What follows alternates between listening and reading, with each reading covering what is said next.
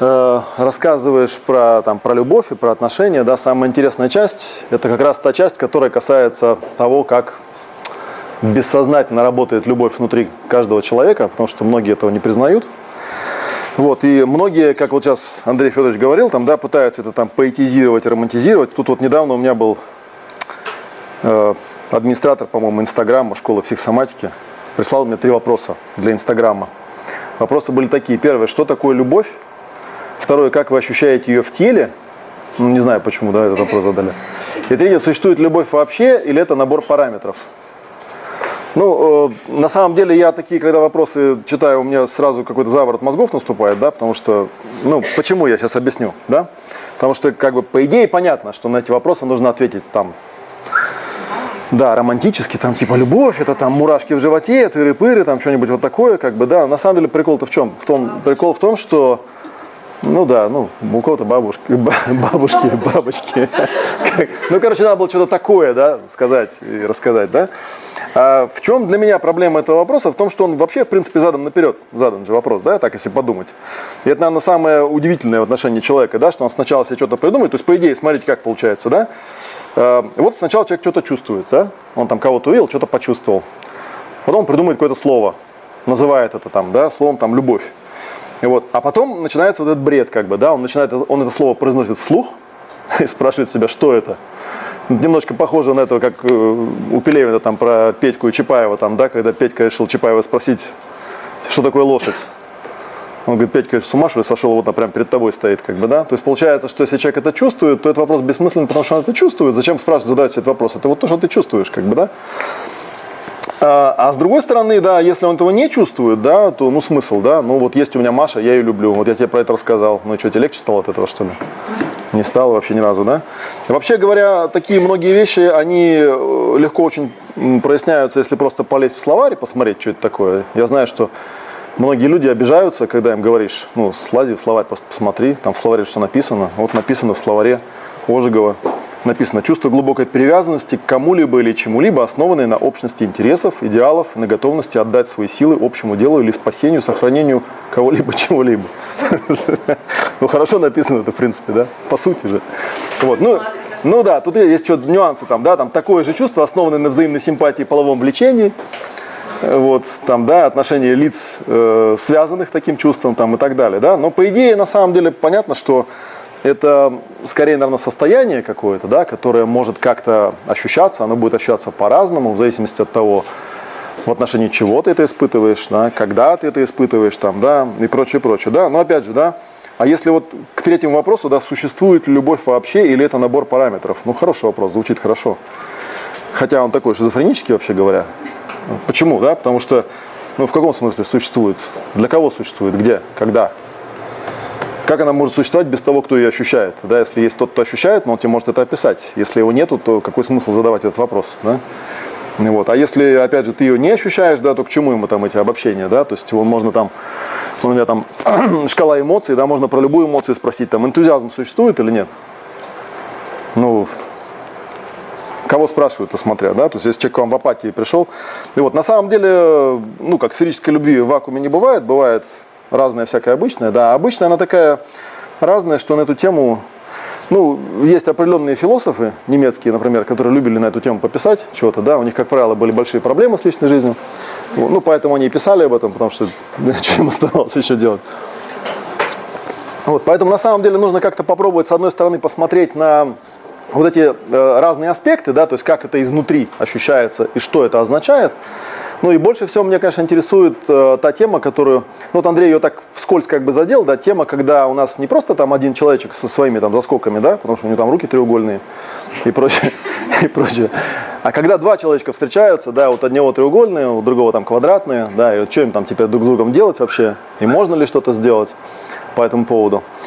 Вот. И есть, э, я вам сразу скажу, что есть, э, ну, я когда о чем-то рассказываю или показываю, я всегда говорю, я вообще учить не умею никого ничему, я просто рассказываю то, чему я сам научился. И я с удовольствием могу вам показать, откуда я это взял, например, да. Например, э, в свое время мне попалась такая книга, я вам ее сразу покажу. Да, и может быть ее кто-то про нее слышал, может кто-нибудь не слышал. Автора зовут Дэвид Шнарх. Ну, по крайней мере, я ее так перевел, фамилию, да, потому что она похожа на немецкую, хотя он американец. И сам он свою фамилию читает как Снарч. Она на русском языке ее перевел, потому что, потому что в свое время эта книжка попалась мне э, от моего психолога, и попалась она мне в момент, когда я расходился с первой женой, и э, меня это напрягло, ну не сам развод по себе, потому что это, ну, это обыденная ситуация, ничего там такого особенно трагического не происходило, а напрягло меня просто осознание того, что, ну да, у нас были какие-то кривые отношения, и в принципе мы расстались, и непонятно на основании чего теперь строить отношения ровные, да, ну какие-то правильные, потому что я, в общем, особо ничего не понял. вот, и вот это вот как бы была такая для меня а, тема интересная, с которой я стал разбираться. Вот эту книжку я в свое время в 2002 году я ее прочитал, наверное, раза четыре подряд, и потом еще, наверное, раз 10 разными кусками. Вот, и потом уже 10 лет спустя, э, когда я, э, ну, среди, среди всего прочего, да, разных тем э, семинаров, которые я вел, была тема про отношения, меня про это спрашивали. Я сначала пытался как-то криво пересказывать эту книжку, потом подумал, какого черта ее проще перевести просто и все. И проще прочитать. Понятно, что книжка, наверное, никакой практики не заменит, хотя она довольно интересным образом написана. Он когда особенно переводишь, это очень сильно заметно, да, что книжка, она сшита белыми нитками, в том смысле, что Шнарх, он такой ученый, он такие научные вещи пишет, да, и книжка разбавлена такими кейсами красивыми, да, там какие-то пары, там, да, и э, идея такая, что если ты читаешь эту книжку, вживаясь в роли тех, про кого он там рассказывает, то ты через себя это пропускаешь и начинаешь какие-то вещи вот понимать, да, вот как про любовь я сейчас говорил, да, что пока ты это не почувствуешь. Ну и, соответственно, реакции у людей бывают разные. Да, кто-то читает, говорит ерунда, ну вот, кого-то там напугало то, что э, в книжке обильно используется ненормативная лексика, например, да. Ну, Шнарх в оригинале ее использует, я там тянул до последнего, старался э, заменителями всякими, да, потом понял, что, ну, на самом деле у него там целая глава есть о том, что он говорит, я не очень понимаю, как бы, да, это, как, знаете, есть такой юморист Джош Карлин, который говорит, я не понимаю, почему, если так это назвать, то это нормально, как бы, да, если вот этим словом, то, типа, просто пипец как неприлично, да, непонятно почему. Вот. И книжка, она, ну, сам Шнар говорит, что он, ну, он утверждает это, я не знаю, может быть, это неправда, да, что он был первым человеком, который попробовал совместить сексологию, там очень много про секс, среди прочего, и семейную психологию, потому что отдельно, обычно это два отдельных предмета, обычная семейная психология, ну, такая, знаете, розовые сопли, там, тыры-пыры, давайте найдем общую реальность. Вот. И есть сексологи, которые там, ну, как-то они с физиологической точки зрения подходят, да, что типа если там, значит, выбрать правильную, как это, такую карикатуру я видел, что такой мерзкий-мерзкий мужик подсаживается к красивой девушке, да, она так от него отворачивается, он говорит, понимаете, вот я абсолютно уверен, что э, при правильном подборе медикаментов и психотерапии у нас будут идеальные отношения. То есть вот э, сексология, она, мне кажется, на это, да, что типа там, ага, у них там любви нету, а давайте им там позу какую-нибудь из Камасутры предложим, типа вдруг, вдруг любовь начнется. Вот. И ну, я там чуть подальше потом сейчас буду рассказывать, там у него есть упражнения, которые, ну на самом деле в качестве практики прямо здесь мы их сделать не сможем, потому что это не семинар по тантре. Вот. Но они довольно простые, они удивительно простые, и забегая даже вперед, самая первая, самая первая очень простая штука – про который он там очень-очень много пишет, и поначалу, когда читаешь, даже удивляешься, думаешь, зачем он про это пишет. Он пишет о том, что, ну и это было, на самом деле, заголовок моей презентации придумала Саша, потому что я никогда не могу придумать себе название. Там что-то про проекции было написано, да, что-то проекции, там себя. Вот. Есть такая, есть такая совершенно стандартная штука, где-то на YouTube у меня даже есть большое видео, где я про это рассказываю, да, что, вообще говоря, э, развиваться там, в том числе и духовно, довольно простая штука, да, нужно уйти в горы, сесть в пещере, там, да, принять позу лотоса, ну и типа развиваться.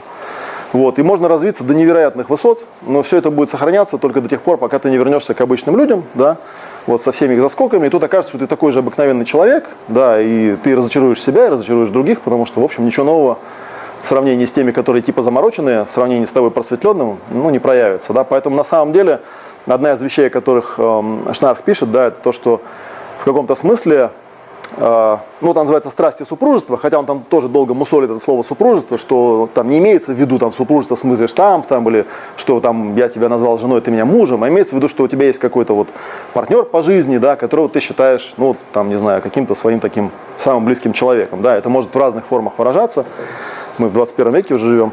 Вот. И он там говорит о том, что, в принципе, э, быть с кем-то в близких отношениях – это одна из самых напрягающих тем в принципе. Если, если взять и э, провести опрос, который мы проводили не раз, да, спросить у людей, что вас больше всего волнует. Вот, есть такой топ-3 стандартный. Да. Первое говорят деньги, вот всегда тоже непонятная совершенно тема. Деньги это же как бы просто эквивалент энергии. У тебя просто нет энергии, причем без деньги-то. Делай что-нибудь полезное, будут у тебя деньги. Ну, там, предлагай тем, кому это нужно еще. Вот, то есть все просто на самом деле. А, второе, здоровье, тоже, да, но это как бы тема была прошлого фестиваля, поэтому мы в нее погружаться не будем. Это тоже очень интересная штука, потому что действительно, насколько люди, вот, э, если вот у Шнарха, да, у него типа как он говорит, да, обычно в стандартном подходе, ну, типа секс отдельно, а вот эта психологическая часть отдельно, да. Здесь то же самое, как бы здоровье с телом отдельно, типа оно там само по себе что-то болеет, типа экология там, да, то есть человек такой идет, там Беломорину курит, и такой типа нифига себе, в капот не был выброс сегодня, да, вот, а сам там вдыхает, сказывает затяжки там в 40 раз больше того, что там выбросилось в капотне, да, ну смешно просто. Вот. А, ну и отдельно, отдельно как бы эмоции, да, отдельно какие-то эмоциональные переживания, это там другая как это называется, другая компетенция, другие специалисты этим занимаются, да, врачи не занимаются вот этим, они только этим занимаются, да, то есть они воспринимают человека как мешок там с химикатами, да, ну или как там, ну мешок еще можно резать, там, облучать, да, не только его наполнять разными таблетками. А эмоции, они как бы отдельно сами по себе. Люди в основном, э, хотя есть такая ну, бытовая мудрость типа того, что все от нервов, да, но это люди только говорят на самом деле, да, по большому счету они не видят особой связи. Вот. Здесь тоже похожая штука, да, то есть секс отдельно психология отдельно, там, да, тело отдельно, эмоции отдельно. Но третью тему, которую часто называют, это отношения. Ну, в которой мы все включим, там, да, в том числе и секс. Я не знаю, почему Андрей, кстати, сказал, что там в 20-м, 20 на 20 месте или на 15 месте отношения. На 15 да, не знаю. Опросы не подтверждают. Интересно, что на первых 14 тогда, потому что тогда это должен был бы быть 15-й фестиваль. Это, по-моему, третий, да, или четвертый. Вот. Вот, а, и начал я про Снарк-то говорить. У него там есть такое простейшее упражнение. Он говорит, когда ко мне приходят два человека, два супруга, и мне нужно сделать экспресс-диагностику. Ну, можно, конечно, их там зажать в угол, заставить человечков рисовать, ну, и потом сравнить, например, да. Тоже что-то вы об этом узнаете, узнаете про их травмы там и так далее.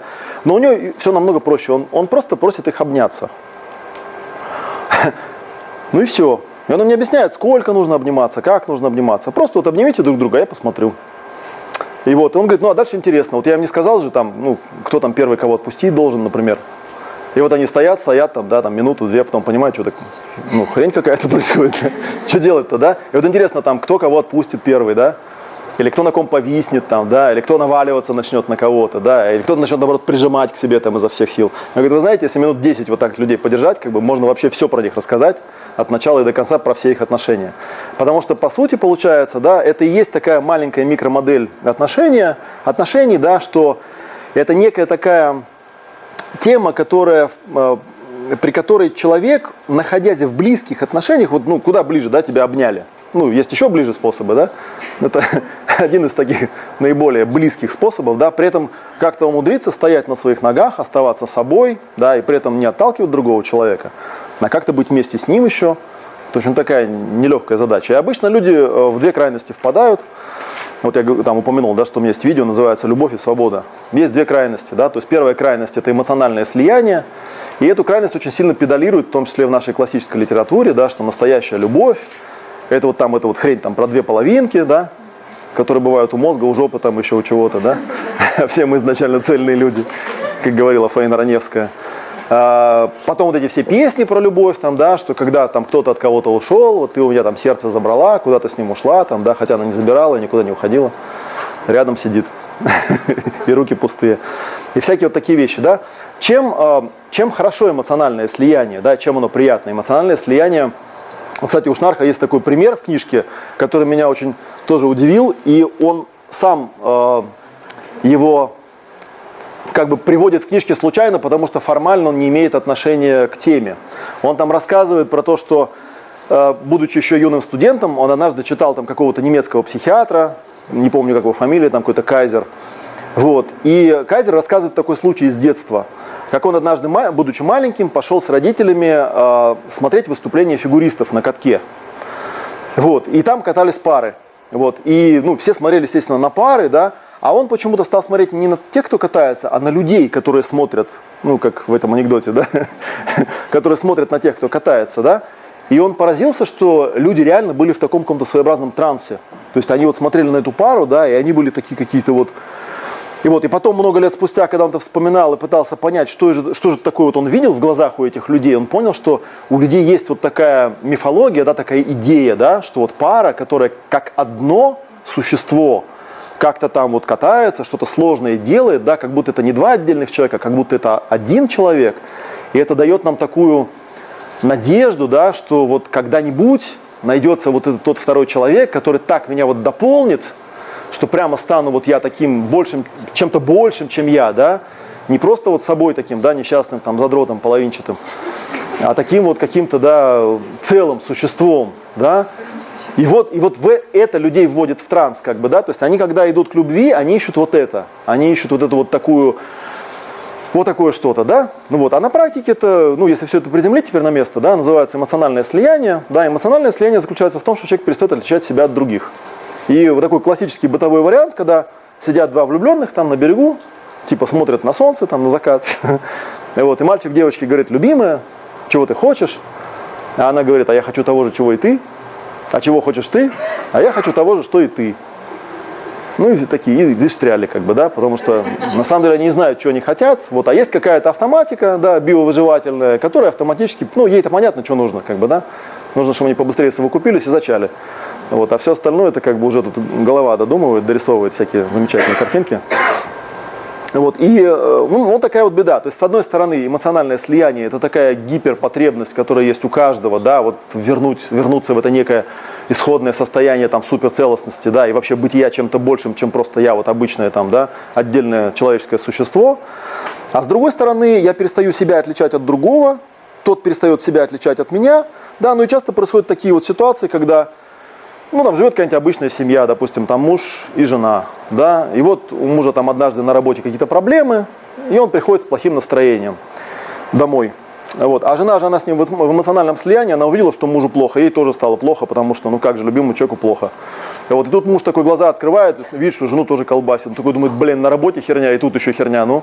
И ему еще хуже становится, да. Тут жена видит, что ему еще хуже стало, ей еще хуже становится, потому что ну и в конце концов они куда-то там, да, вот по эмоциям провалятся, да, до какой-нибудь там безысходности, ну у кого какая там выносимость, да. В конце концов им будет настолько больно обоим, что у них только один способ останется всю эту херню прекратить. Умереть. Да почему умереть сразу? Нет. Просто разбежаться хотя бы на время. Разводиться тоже не обязательно. Просто разойтись. Чтобы перестать чувствовать себя вместе с этим человеком. Просто разойтись. Там по разным, ну, в принципе, конечно, там у кого-то включаются какие-то программы, ну, просто так разойтись не получается, поэтому нужно повод какой-нибудь, да? Нам нужно сказать, что ты так смотришь на меня, например, да? Ну, то есть надо как-то там э, вот эту вот энергию выплеснуть, да, и потом разойтись. И когда люди расходятся, становится легче. Их отпускает, да, они становятся свободными, да, потому что вот эта вот изначальная любовь, идеальное эмоциональное слияние, она очень быстро превращается в несвободу. В несвободу, потому что я не могу быть самим собой, потому что я начинаю переживать эмоции, которые не мои, да, и вообще вот иметь все эти проблемы. И как я из этого могу выйти, если у меня нет никакой методики проработки, только как бы отсоединившись, да. Я отсоединился, пошел там на улицу, ну там я вот практикую, у меня всякие клиентки есть, есть такие люди, которые вот реально убегают на улицу, вот ходят там под дождем, плачут, например. На самом деле все, что им нужно, просто побыть одним. Потому что тогда эта штука выветривается, да, в какой-то момент человек себя чувствует. И, и поначалу, когда человек ушел, ему становится легче, потому что он стал свободным, потому что он отцепился от этой ерунды, которая к нему прицепилась. Да, это вот вторая, второй полюс. Свобода. Но в свободе есть один минус. Значительный, как бы, да, в свободе я один. Никого у меня нету. Вот, и поэтому, соответственно, если я там, ну, поначалу мне это хорошо, то есть я удовлетворил свою потребность быть свободным, как бы, да, а потом в какой-то момент я так иду и думаю, блин, Ночь на дворе, 2 часа ночи, да, непонятно, кто здесь ходит вообще, а я тут одна, а тот, кто меня должен защищать, он там на кухне злой сидит. Защищать меня явно не выйдет, как бы, да. Вот, что-то, блин, как-то хреново, что-то как-то не любовь какая-то, да, что-то как-то хочу обратно. Вот, и человек идет обратно, и, ну и вот так вот их как бы и колбасит, на самом деле, между этими двумя полюсами. Да, это вот, наверное, самая такая стандартная печальная история, потому что э, на удивление, я помню, на одном семинаре я эту историю рассказывал, и мне кто-то говорит, вот надо же, как ты там, типа, как тебя по жизни-то прихватило, да, как ты про себя -то рассказал эту историю. Я говорю, вообще не про себя ее рассказывал. Просто это настолько стандартная история, что можно рассказать про кого угодно, и все ее понимают. Да, что э, живет такая, например, девочка, да, Вот, и в какой-то момент вот у нее вот это вот включается, да, что хочу любви, но там книжек начиталась каких-нибудь. То есть не таких книжек, в которых объясняется, что это такое. Я, я вам сейчас расскажу чуть-чуть, что это такое. Вот. А таких книжек, в которых э, ну, романтическая такая любовь. Вот там, кстати, у Шнарка в самом начале книжки, ну, пускай он повисит здесь, да, на заставке, не жалко. Э, у нее там есть э, такой, знаете, анализ, вот какие виды любви вообще бывают, да, потому что, ну, реально в наше время то, что людям нужно, оно нигде не описано. То есть есть там романтическая любовь, там платоническая, ну, какая-то хрень про рыцарей, там про принцесс, которых надо спасать, там, да. Есть там Ромео и Джульетта, ну, тоже такая, знаете, тема с печальным концом, как бы, да. Есть какие-то там странные идеи про платоническую любовь, есть вот идеи там про духовное развитие, да.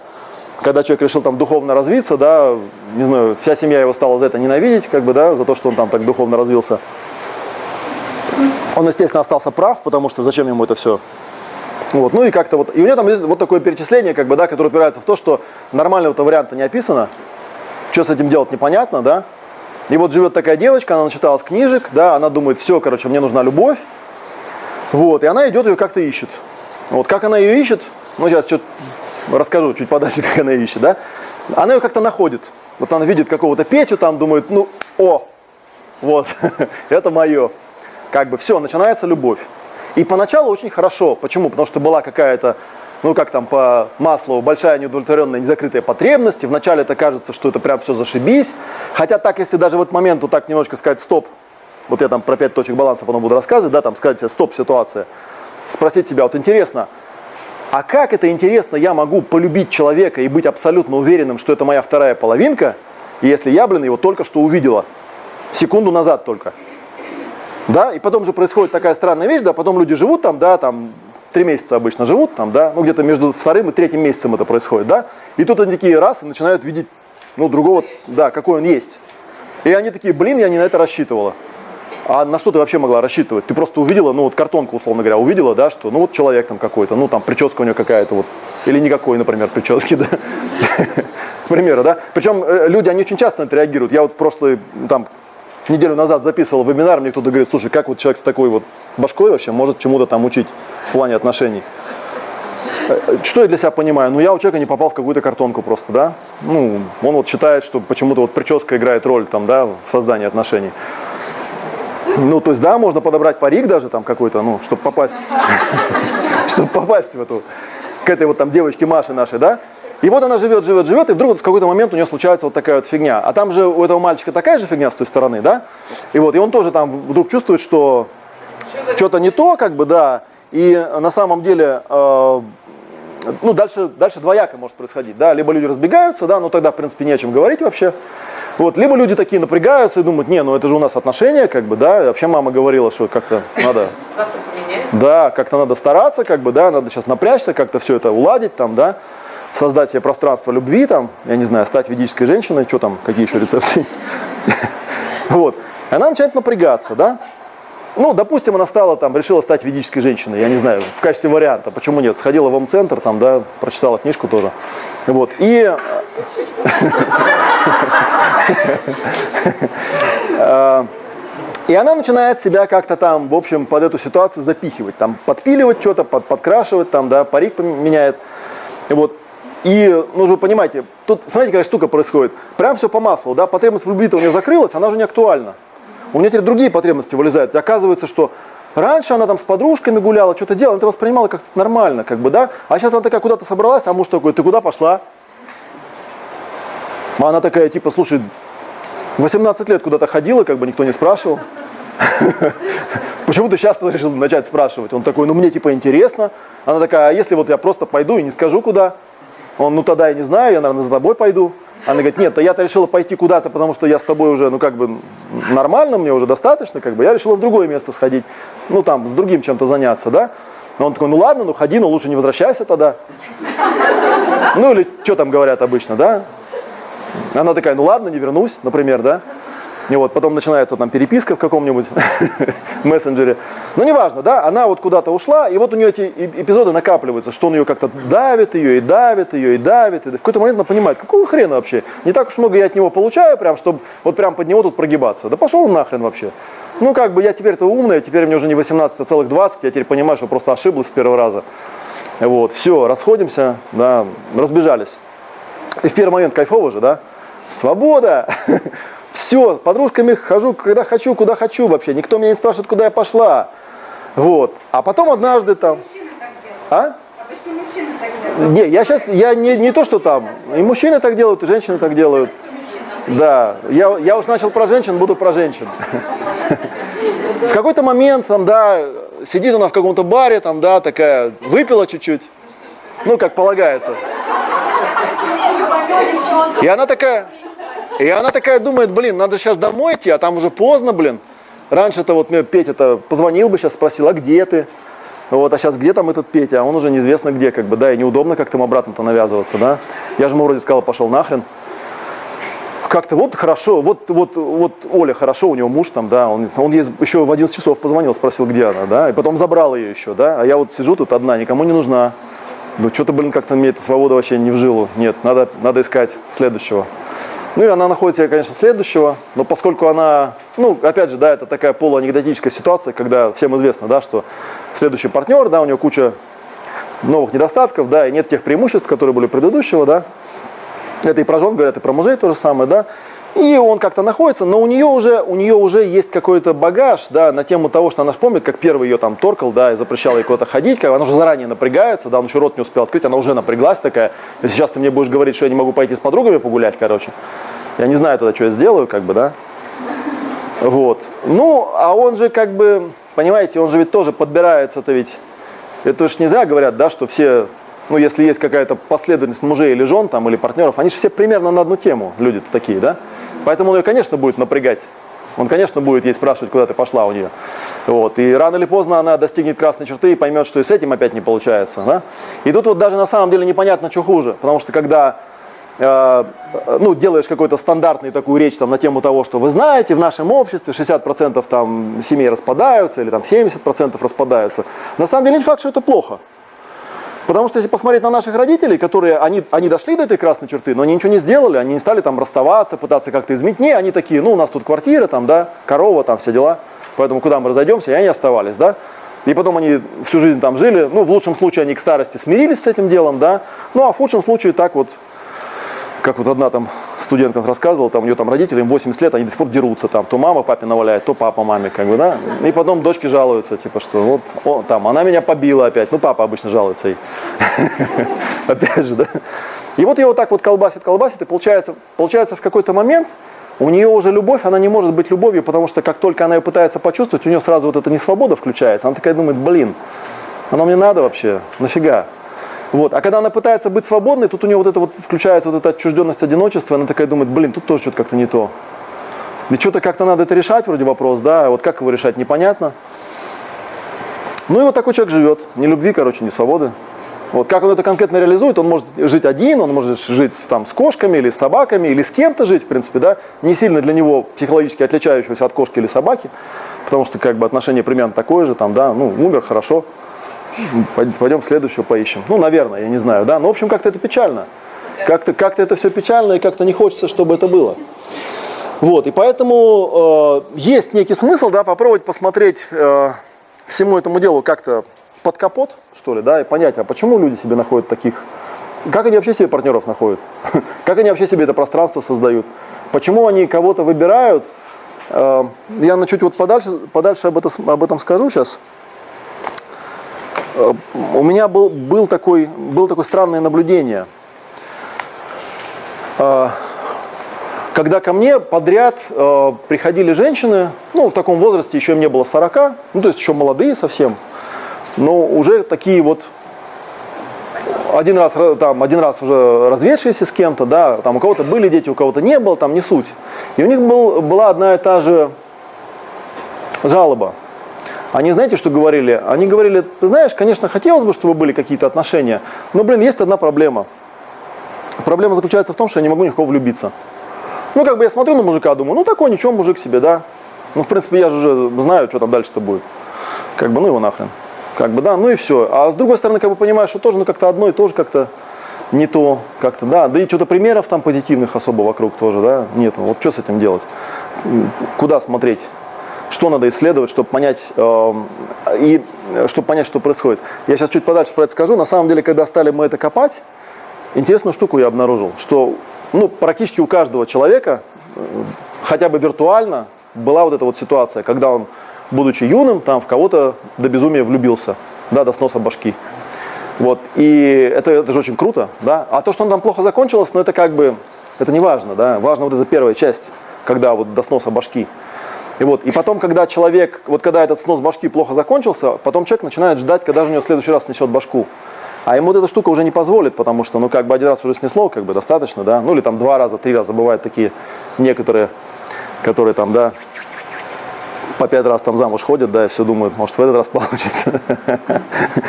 И не получается, да. И получается, что человек э, бессознательно ждет этого сноса башки, а он не наступает, по разным причинам, в том числе по тем причинам, что, ну, как бы то, что было в 16 лет, ты уже просто физически не можешь почувствовать, да, по разным причинам, включая гормональные, вот, и там какие-то природные, да. Потому что человек же он странное существо, по идее у него, когда наступает там мена или андропауза, да, по идее все, что дальше-то? Хватит, пожил, освободи место. Вот, а человек дальше живет почему-то, да, непонятно зачем. И вот, э, вот что мы обнаружили, да, мы обнаружили, что они ждут вот этого сноса башки, а он не наступает, а как бы строить отношения рационально, ну как-то исходя из каких-то таких э, практических соображений, как-то это не принято. И у нас, ну, по крайней мере, у нас это точно не принято, да. Это у нас вот люди, когда на Запад ездят, когда смотрят, как на Западе люди семьями живут, они удивляются тем, что, типа, у них нет того душевного тепла. Душевным теплом они называют эмоциональное слияние. То есть нет тех истерик, там сковородка жена его не бьет, как бы, да, если муж что-то загулял, она такая, его проблемы вообще, да. В крайнем случае можно в полицию позвонить, да. И обычно русские мигранты, когда туда приезжают, они вот удивляются, когда там кто-то кому-то в гости пришел, споткнулся об порожек, разбил себе коленку, да. Ну, типа, все, его там полечили, а на следующий день получает повестку в суд за то, что он человеку нанес травму, как бы, да, и должен выплатить компенсацию. Эти люди сидели за столом и кушали его еду. Ну, потому что так вот, как бы, да, еда едой, как бы, а порожек надо сделать нормально. Ну, наши такие, типа, странно, блин. Ну и у нас куча вот этой всякой деревенской всячины, которая, наверное, в свое время была актуальна, там, да, там ссоры из избы не выносят, там, и прочее, прочее, прочее, да. И, ну и в итоге просто люди не понимают, что с этим делать. Вот, и я вам попробую про это, про это вот рассказать, ну, насколько мне там хватит времени, да, что с этим можно сделать.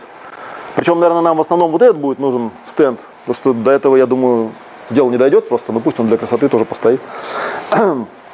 Идея какая, да? Вот мы берем человека.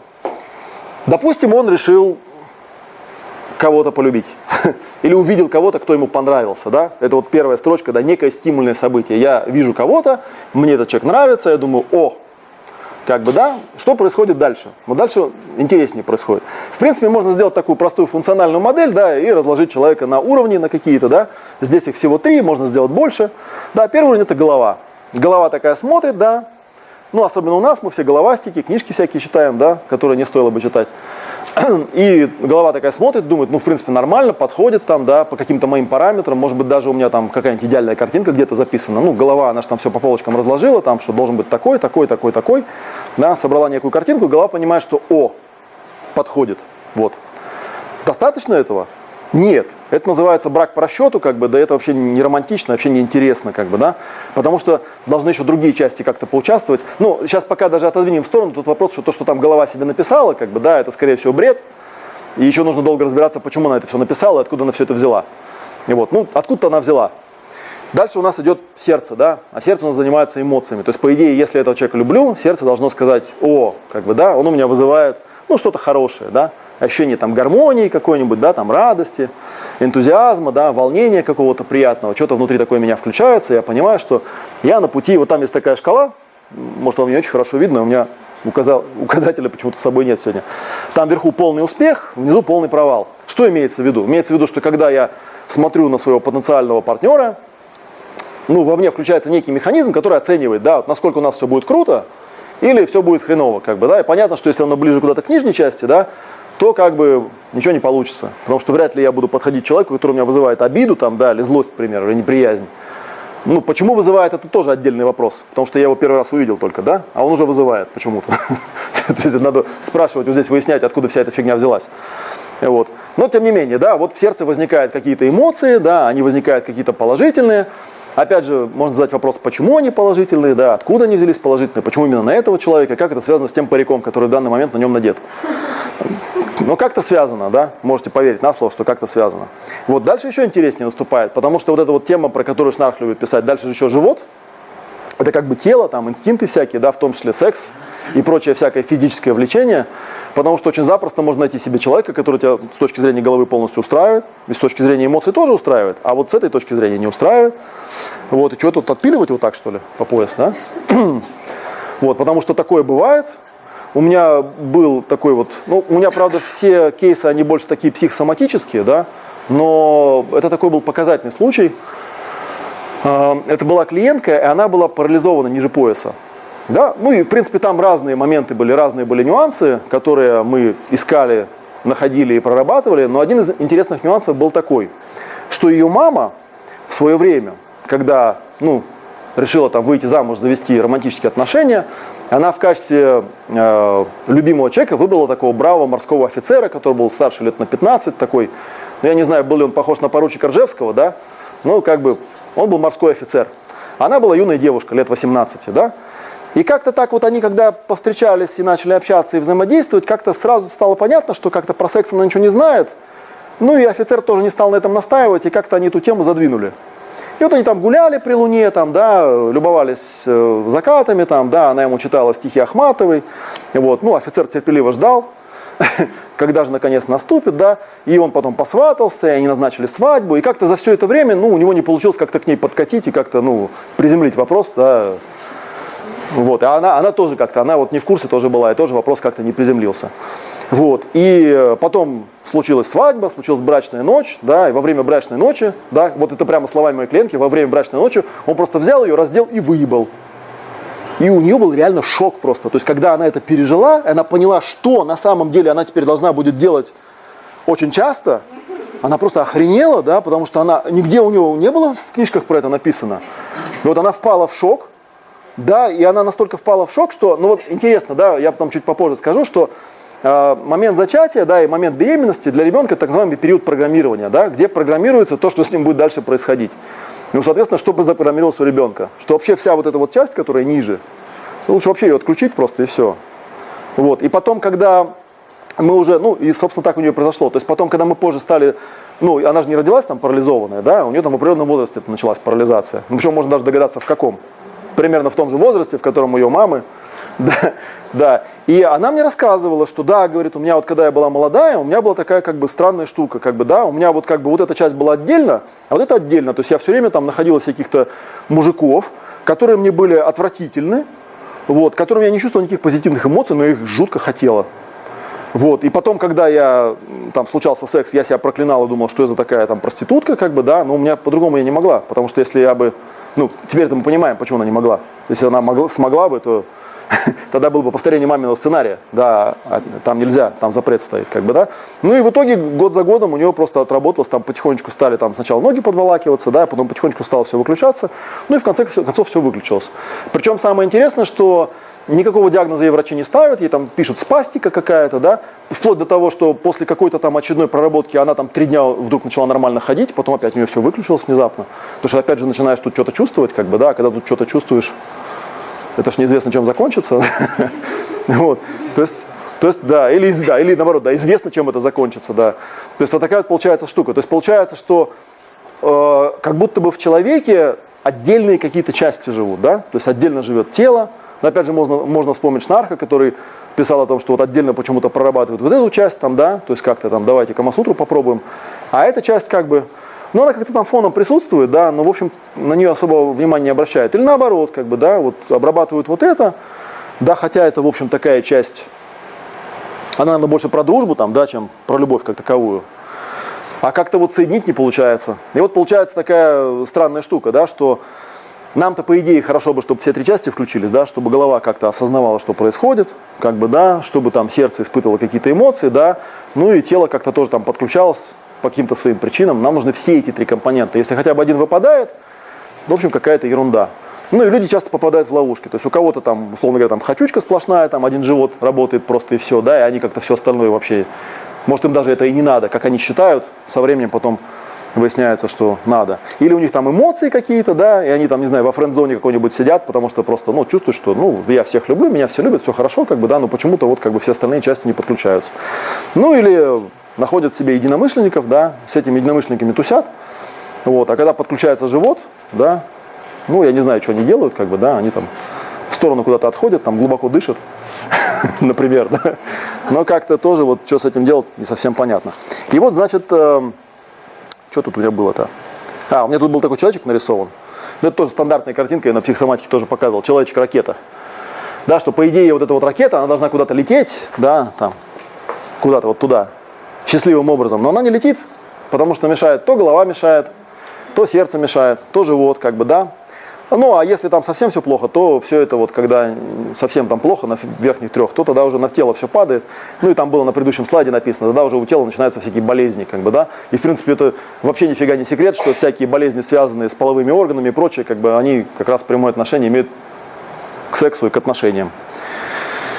Точнее, к их неудовлетворительности. вот. И... А, ну да. И теперь, чтобы понять, как бы, что с этим делать, тоже этот почти что кусочек с психосоматики, а, то есть как мы себе находим людей, с которыми у нас организуется бессознательное партнерство, нужно понимать, как работает наш мозг, как автоматика наша работает, и как она этих партнеров выбирает. А у нее есть некоторые особенности, ну, которые я вот к четырем пунктам свожу, хотя, опять же, можно их больше написать. И вот первая странная особенность заключается в том, что мозг, в принципе, как таковой, он не отличает прошлого, настоящего и будущего. Именно поэтому вот Андрей говорил, да, что там есть э, техники, где углубляются куда-то в прошлое, там ищут, что там было у человека где-то в самом начале. А есть техники, которые это не делают, они просто работают с тем, что есть. Исходя из какой логики? Ну, оно же есть. Ну, какая разница, откуда оно взялось-то, да? Вот у тебя в руках там засохшее говно. Вот тебе важно, откуда оно взялось? Кто-то представил, да. Ну, не, можно, конечно, пойти по следам, найти там, по каплям, как я его нес, там, кто насрал, да, зачем я это взял. ну, надо ли это, да, может проще его это и руки помыть, как бы, да.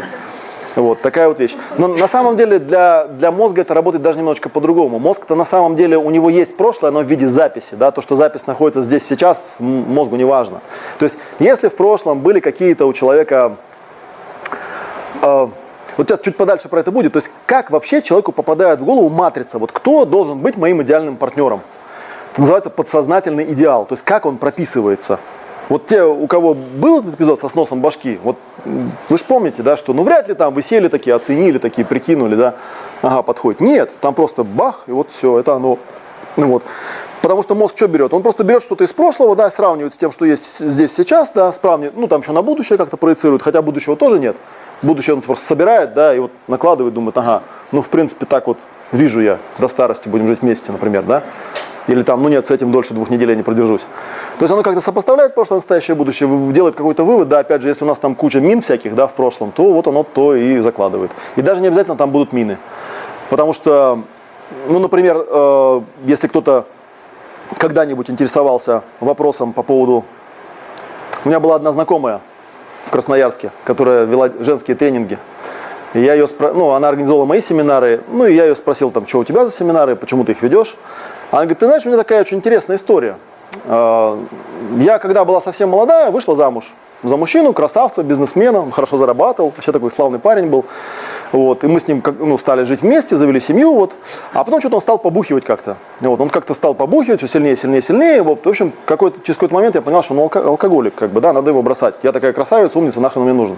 Я развелась, вот, ну, недолго была свободной, нашла следующего, классный парень, тоже там бизнесом занимался, такой богатый, вообще трезвенник, я убедилась, все нормально. Вот, вышла за него замуж, пожила с ним какое-то время, и ты знаешь, он что-то стал побухивать опять. Причем как-то все сильнее, сильнее, сильнее. В конце концов, я смотрю, прям, ну, алкоголик. Я с ним развелась.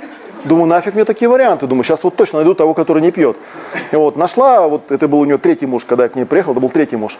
Нашла третьего мужа, вот, э, трезвенник точно, вообще не пьющий, вообще ни капли никогда не брал. Вот вышла замуж, стали мы жить вместе. Ты знаешь, говорит, через годик он стал побухивать. И тут я вдруг понимаю, такая думаю, слушай, а может дело-то не в мужиках? Может это, я же их брала-то нормальными, как бы, да?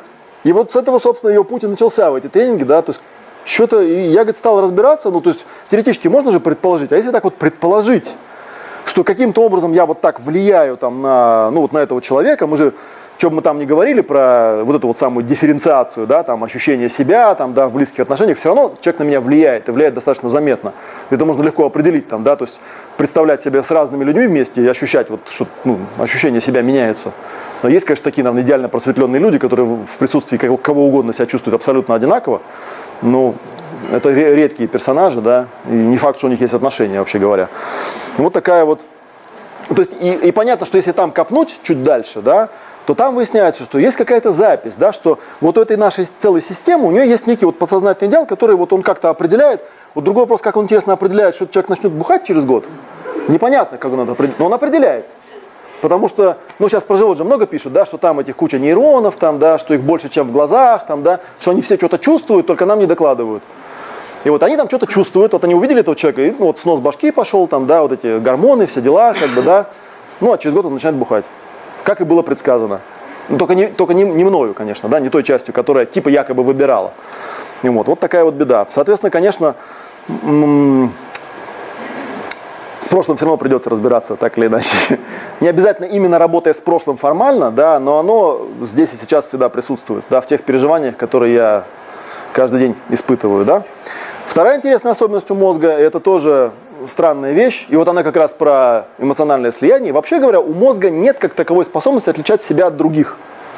Да, все, что человек переживает, он переживает про себя, вообще говоря. И поэтому, когда вот людям объясняешь, зачем там нужно там всех там простить и отпустить, как бы, да, то есть смысл не в том, что они все такие твари будут теперь ходить там, да, и беспорядки всякие творить, нарушать и всех обижать.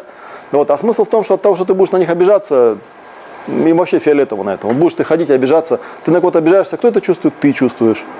Кто страдать будет? Ты будешь страдать. Как бы, да, то, что там, что бы ты другому человеку не приписывал, да, все будет на самом деле проецироваться на тебя. И вот такая вот как бы ерунда.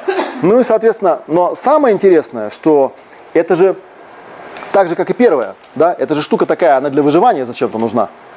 Зачем нужна для выживания? Вот представьте, да, у нас есть какая-то цивилизация, какая-никакая, но все-таки похожа на цивилизацию да, и рождается ребенок, да, предположим, что он рождается вот как чистый лист, он ничего этого не знает, да, он не знает ничего там про смартфоны, ни про какую технологию, и ему нужно там за какие-то 15-20 лет как бы, да, догнать до того уровня, ну, которое у человечества заняло 2000 лет. Как он это делает? Очень просто. Копирует. Он просто тупо копирует папу и маму. Ну, обычно папу и маму. Просто копирует как есть. И он не спрашивает, почему они себя так ведут. Да? Потому что если он будет этими вопросами задаваться, да, то он никогда не станет человеком, он так всю жизнь будет разбираться, да, ну и, скорее всего, не разберется. Вот, поэтому всегда есть вот начальный период, вот иногда он и в других э, возрастах случается, да, период такой, называется это импринтная уязвимость, когда ребенок просто переписывает себя вот как есть. А у ребенка изначальное состояние, вот там чуть попозже скажу про этот период программирования, у ребенка изначальное состояние и главная потребность, это то, с чего я начал, собственно говоря, да, потребность, чтобы меня любили, чтобы обо мне заботились. И эта потребность, она такая, в ней вообще нифига ничего романтичного нету, потому что если меня не будут любить и обо мне не будут заботиться, то я просто сдохну. Вот, поэтому нужно сделать так, чтобы они меня любили. А, а у мозга есть еще одна такая штука интересная. Ведь когда ребенок родился, у него ведь нет а, записи, да, как должны любить-то правильно. Да? Поэтому он просто записывает то, что есть. Показали, да, вот что показали, то и есть, как бы, да. И, соответственно, у мозга особенность такая, да, типа, я вот все, что произошло, как бы запишу, и если я к концу вот этого периода не сдохну, значит, это правильно. Значит, так и будем жить, да. Если там э, папа на маму орет, это любовь. Если мама папу там сковородкой херачит по башке, это любовь. Да, если там, не знаю, у меня там бабушка с дедушкой ненавидит моего папу, к примеру, да, там, да, и собачится с ним, это любовь. Так устроена любовь, так устроен мир. Я в этот мир родился, что я могу с ним поделать? Он это все записывает. Естественно, потом, когда он уже взрослый, он попытается это все воссоздать. Ну, и он притянет себе ровно вот то, что называется подсознательным идеалом, то есть вот это некая такая запись, да, такая некий гибрид там папы, мамы, бабушек и дедушек, да, которые должны были любить. Они, естественно, недолюбили, потому что они не всегда угадывали, как нужно правильно любить, а иногда вообще им было похрену, да, они вообще не, не, иногда были вообще даже не в курсе, что тут у них ребенок рядом находится, да. Что-то они там делали, ребенок все это записал, и вот со всеми этими недовлетворенными потребностями, кстати, такая вот как это в том анекдоте, а теперь со всей этой хренью попытаемся взлететь, да? Приходит он, он приходит к вам, вы этого ничего не видите. Вам кажется, какой счастливый, улыбающийся человек, да, у него там вот этот авианосец, который у него на башке, вы его не видите, да, и он такой смотрит на вас и такой думает, по-моему, подходит. Это будет мама, папа, бабушка, дедушка и вот все остальные, которые там меня недолюбили, сейчас начнет меня любить. Для этого мне нужно, знаете, сделать одну штучку такую. Мне нужно э, сделать так, чтобы она поверила, что я ребенок. Ну, чтобы она как-то заботилась обо мне. Вот. А самое смешное, что она будет делать то же самое. Но если у нас взаимная там искра проскочила, да, что она тоже посмотрит на меня, думает, ой, какой хорошенький. Сейчас я, короче, мы такие глазки сделаю, там это, ну, вот все как полагается, ну, чтобы, я же знаю, как надо делать там, да. Вот. И вот они начинают, начинают у них какие-то два авианосца такие сходятся, да, ну, и пытаются там как-то, да, пришвартоваться друг к другу. Там, естественно, получается хреново, ну, допустим, получается как-то, да. Причем заметьте, все это время человек на самом деле, у него нет никакой самости. Он просто вот этот свой невидимый авианосец, он его, для него тоже невидимый. Он пытается его как-то пришвартовать к этому чужому авианосцу, да. Вот они как-то там это все увязывают. И на самом деле известен ведь такой факт, он очень простой. То есть с какого момента начинается задница? Она начинается с момента, когда один другому говорит или там «я тебя люблю», или есть еще такая жуткая фраза «выходи за меня замуж». Почему? Почему? Потому что в этот момент э, человек понимает, получилось. Теперь она будет обо мне заботиться всегда, потому что она поверила, она попалась. Проблема в том, что тот человек тоже так же думает. И у них такое, было два ребенка таких, да, заботящих друг. То есть они такие там вообще целовались, там бегали, все было. И так раз, так хоба. И все, как бы там, что за фигня-то? Давай теперь, заботься обо мне. Ну и тут, раскры... ну это вот, я уже говорил, да, что это, это же известно, просчитано, это гормоны, они работают переменно месяца 2-3, потом вот они заканчиваются, да, тут оба оказываются взрослыми, и оказывается, что на самом деле он там храпит, я не знаю, или еще что-то такое, да, просто раньше он старался этого не делать. Э, ну и, короче, вот выясняется, что какая-то, в общем, ерунда. А вот это вот на, насчет нет самости, это вот как раз удивительная часть, которая э, говорит о том, что даже если я в этот момент сбегу, авианосец никуда не делся, я пойду с ним дальше искать следующего. Вот, потому что я же не понимаю, что там со мной ходит, как бы, да, меня нету, другого человека тоже нету, просто у меня есть такая призма, подсознательный идеал, я вот ищу там, кто же, кто же, на кого-то он там похож. И люди на самом деле очень сильно удивляются. Есть такое простейшее упражнение, когда просишь людей, эм, ну вот, знаете, там пишут идеальную картинку, там идеальный партнер, да, пишут там э, так я не помню, в какой последовательности это нужно правильно делать, как бы, да. Ну, допустим, ты пишешь идеального партнера, вот пишешь все, какие у него хорошие черты, как бы, да, а потом тебе предлагают такую штуку сделать. Тебе предваряют, предлагают притвориться и вспомнить, вот какая в детстве была мама? Ты же маму свою любил, наверное. Вот что тебе больше всего в маме нравилось? Прям вот столбик напиши, списочек какой-то. Вот, а потом подведи черту и под чертой напиши все то, что в маме тебе не нравилось. И не нравится до сих пор, возможно. Да? И оно там такой черный список такой появится внизу. А теперь то же самое сделать для папы, для мамы, ну там для бабушки, дедушки, кто там у тебя еще был, как бы, да. Потом этот список соединяют в один. Одно говорит, теперь возьми своего идеального партнера и вот сравни. И ты увидишь, что верхние части совпадают. Но это не самое страшное. Самое страшное, что нижние части тоже совпадают, скорее всего. Просто ты их не видишь. Ты их увидишь чуть попозже, когда будет поздно. Вот такая вот, такая вот ерунда, да? Ну, э, третье, там, да, нет развлечения реального, воображаемого, виртуального тоже. ну, ко второй на секундочку вернусь, да, что с одной стороны, видите, это как бы выживательная правильная штука, потому что, ну а как я еще в этом мире выживу, если я не буду копировать? Я не смогу там, да, все придумать, что до меня придумали.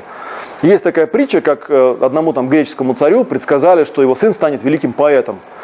Ну и он такой думает, блин, я же не хочу, чтобы он был ну, каким-то таким повторятелем чьих-то традиций, да, пусть он лучше будет полным оригиналом. Он ему нанял там глухонемых слуг, сослал его на какой-то остров, вот, и там парень жил. И вот он там к 18 годам он научился звуки какие-то произносить.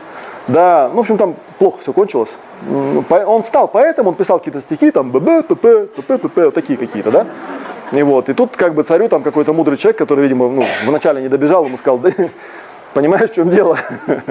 как бы, да, гении, они всегда стоят на чьих-то плечах, они не могут из пустого места возникнуть, да, от глухонемых, глухонемых слуг, которые ему никакого слова не говорили. Их нужно учить, нужно показывать какие-то эталоны. Потом, возможно, они как-то у себя это все э, ну, соединят, там, да, переварят, переделают и родят что-то такое, чего не было, да, вот что-то там добавят какой-то свой маленький нюансик такой, да. Вот такая вот вещь. Ну а негативная сторона в том, что когда ты копируешь, ты не осознаешь, почему ты это копируешь. Более того, э, в этих периодах уязвимости ты не знаешь, что происходит. И эти периоды уязвимости не обязательно в детстве происходят. Это вообще вот стандартная штука у мозга, да? Если происходит какая-то ситуация, в которой я не знаю, что делать, нет у меня решения, мозг переключается в аварийный режим. Смысл аварийного режима какой? Я это все буду тщательно записывать, если к концу я не сдохну, Значит, вот это было правильно. И значит, это я буду повторять. Вот, и, ну и вот поэтому вы, поэтому каждый человек, э, у всех у нас было детство несчастное, да, ну, в, как, в каких-то аспектах, да, и человек думает, вот когда у меня будут мои дети, я никогда не буду делать так, как делала моя мама и мой папа. Никогда вообще не буду это делать. Вообще, вот я, я же помню, как они делали там. Они думали, что если мне 5 лет, там я ничего не понимаю, да. Они думали, что если мне 12 лет, вообще дебил, вообще не, не, понимаю, что они там друг между другом делают, как бы, да. А я это все помню, я все осознаю. Вот. А потом у тебя появляются свои дети, да, и однажды этот ребенок что-то такое делает, да, ты открываешь рот и слышишь цитату, да, из своего папы, прямую причем. Потому что ничего умнее ты придумать не можешь, как бы, да.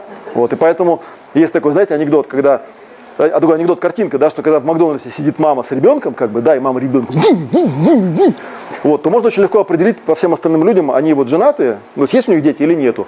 Потому что у кого нет детей, они такие, какая тварь, блин, маленького ребенка, ни в чем не виноватого, гнобит тут при всех людях, потому что женатые люди, у которых дети, они думают, интересно, что эта мелкая тварь натворила? Это же вот надо как бы довести же, да, человека нормального до такого состояния. Она же как бы адекватная, она же ну, не стала бы в Макдональдсе вот так вот орать, как бы, если бы у нее все было хорошо. Ну, вот. Такая вот как бы беда. Тоже, да, программа просто срабатывает. Почему? Потому что если я не знаю, что делать, ну, у меня еще, кроме того, что я вот как бы, ну, эту перезапись делаю, у меня идет это воспроизведение. Мозг сразу такой, так, а где-то раньше там такое было, как бы, да? Вот помнишь, я когда в детстве там спички жег, там и форточку сжег, к примеру, да? Что мама сделала? А, она наорала, там, швырялась предмет. О, ну, я начинаю орать, швыряться предметами, да? Зачем я это делаю? А самое интересное, что когда меня отпускает, потом вот меня так поставь, спроси, ты сейчас зачем это делал? Я скажу, я не знаю. Ну, как-то так просто получилось у меня. В следующий раз я так делать не буду. Я теперь-то уже все понимаю, конечно, да.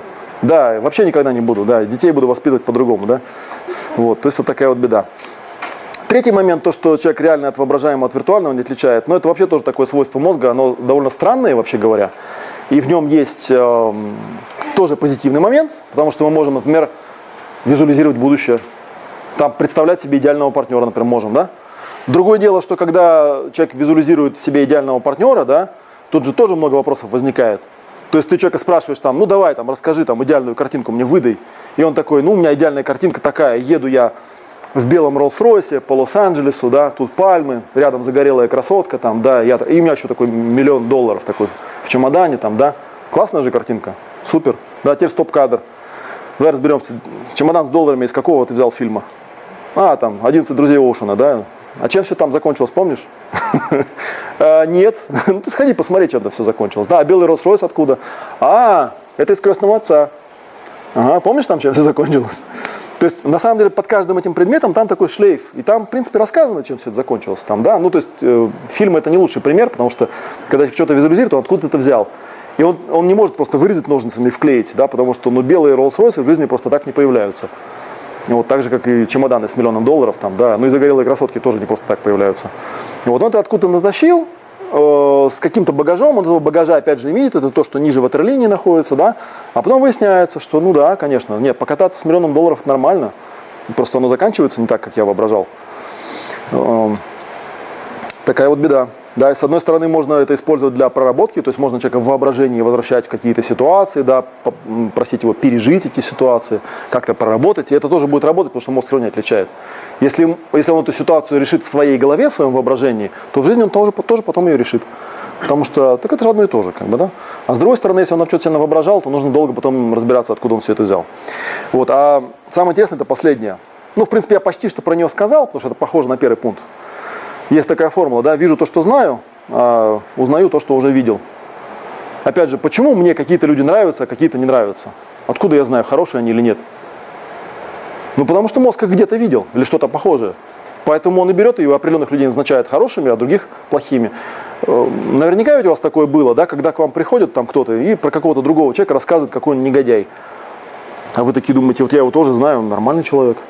Ничего такого не было, странно.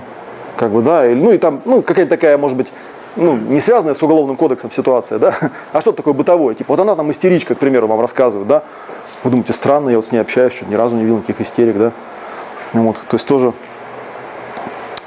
у меня, был, у меня была одна знакомая, такой тоже, да, из этой же серии пример, она мне рассказывала, что все ее отношения заканчивались тем, что мужчины ее били. Вот, и, и потом я отчетливо помню, был момент, когда мы с ней сидим, разговариваем, там что-то я ей там объясняю, она мне что-то говорит, что все это херня, как бы, да, и вдруг я отчетливо чувствую, что очень хочется ей... Ну и на этом отношения закончились наши, потому что как бы я понял, что это просто такой человек. То есть как это... У меня другой был анекдот на эту же тему, когда у меня был такой клиент один смешной, Леша, он мне звонит и говорит, прикинь, говорит, какая жена у меня, сука, прикинь, говорит, я ее сейчас избил. Такая тварь, говорит, я ей разбил нос, я ей разбил всю морду вообще. Я так думаю, что-то не стыкуется, как бы, да? Почему, почему жена-то виновата? Он говорит, да нет, ты не понимаешь, я сам по себе добрейший, интеллигентнейший человек, как бы, я там таракана пальцем не тронул, а тут я женщину избил. Это какой же надо быть тварью, чтобы меня до этого довести? И я тоже смеялся, кстати говоря, до определенного момента. А потом понял, что ничего смешного, на самом деле так бывает, да, вот бывает такое, что вот живешь ты не знаешь про такие приколы, а потом встречается тебе такой человек, ты понимаешь, что тебе вот просто надо подойти и дать ему по морде, потому что ну по-другому никак, потому что просит морды у него вот кирпича, потому что, я не знаю почему, потому что вот что-то там мой мозг узнал в этом всем, да? Просьба внутри. А? Просьба внутри. Да, такая прям внутренняя просьба возникает. А, ну и вот как бы интересная штука, да, как возникает любовь. У меня тут даже есть такая шпаргалка, есть, такие, есть такой э, семейный психолог, э, Харвилл Хендрикс его зовут. Вот, это, в принципе, у него взято, но меня это поразило своей глубиной да, подхода, потому что на самом деле, э, что он, что он в книжке своей пишет? Книжка, кстати, есть на русском языке, правда, я сейчас смотрел, и что-то она везде вне доступа. Называется, ее по-русски почему-то назвали «Библия любовных отношений». Хотя на самом деле в оригинале она называется «Как добиться желанной любви». Ну, видимо, там она такая еще, знаете, розовенькая, с завязочками была кожаными. В общем, все, что надо для нашего вкуса. Вот. И он там пишет о том, что, э, ну, поработав там сотнями семейных пар, я это подтверждаю с своей стороны, хотя я сотнями не работал, как бы, да, но пару десятков было. Э, если к тебе приходят люди, которые рассказывают тебе о том, что их отношения определенно начались с любви, да, с того, что они друг друга влюбились, то есть совершенно четкие, понятные четыре шага, через которые они проходят. Да, называется это код любви, да, стандартная четырехходовка. Она абсолютно стандартная, она всегда происходит одинаково. Вот. Что он там, значит, об этом говорит? Ну, э, как вы, наверное, уже и так догадаетесь, догадываетесь, да, он пишет о том, что вот эти положительные эмоции на первой стадии любви, они, э, чем они обусловлены? Они обусловлены тем, что человек попадает в вот это вот состояние импринтной открытости, он понимает, что всю вот эту жизнь, которую я страдал, и искал этого человека, который э, должен меня любить и должен закрыть все мои потребности, вот этот человек, как бы, да, ну, а, соответственно, где такое состояние теоретически было у меня? В самом-самом раннем детстве, в самом-самом ну, начале где-то там, да? Вот. И, соответственно, человек, э, вот это вот мозг наш, да, с этими четырьмя своими глюками, да, он начинает верить, что все, вот теперь сейчас эта наша детская целостность восстановится. Кстати, про это тоже любят рассуждать, про эту детскую целостность, да, что типа будьте как дети, вот эта вся фигня там, да. Потому что у ребенка почему эта целостность получается? А у него же психики нету ну, зрелой психики, да. Поэтому, в принципе, он вот живет, как живет, да. Он там захотел покакать, тут же покакал. Захотел пописать, тут же пописал, как бы, да. Захотел поесть, взял, заорал, да. Прибежала мама, накормила. Ну, если мама нормальная, как бы, да. Или там прибежала, не накормила, теперь у него травма. Теперь каждый раз, когда ему плохо, да, он начинает орать, как бы, да, и ждет, что кто-то прибежит его покормит, что-то типа того. И вообще, кстати, чуть-чуть в сторону отвлекаюсь, у Хендрикса у него такая смешная метафора. Он говорит, вообще говоря, как, себя, как, как программируется ребенок на удовлетворение потребностей. Он же, когда рождается, он же не знает, да, что там он хочет. Вот он там лежит такой, да, совсем маленький, ему месяц, например, и вдруг ему становится как-то не так. Он не знает, что у него, да, что он делает. Орет. Да, зачем? Чтобы пришла большая мудрая мама, посмотрела, что не так, и ну и такая, типа, ага, там кормить пора, к примеру, да, или там, ага, он там мокрый, и она ему там меняет пеленку или там кормит его, да, и мозг такой, ага, когда мне вот так, ну, плохо, это покормить. А когда вот так, как, это вот надо сменить штаны.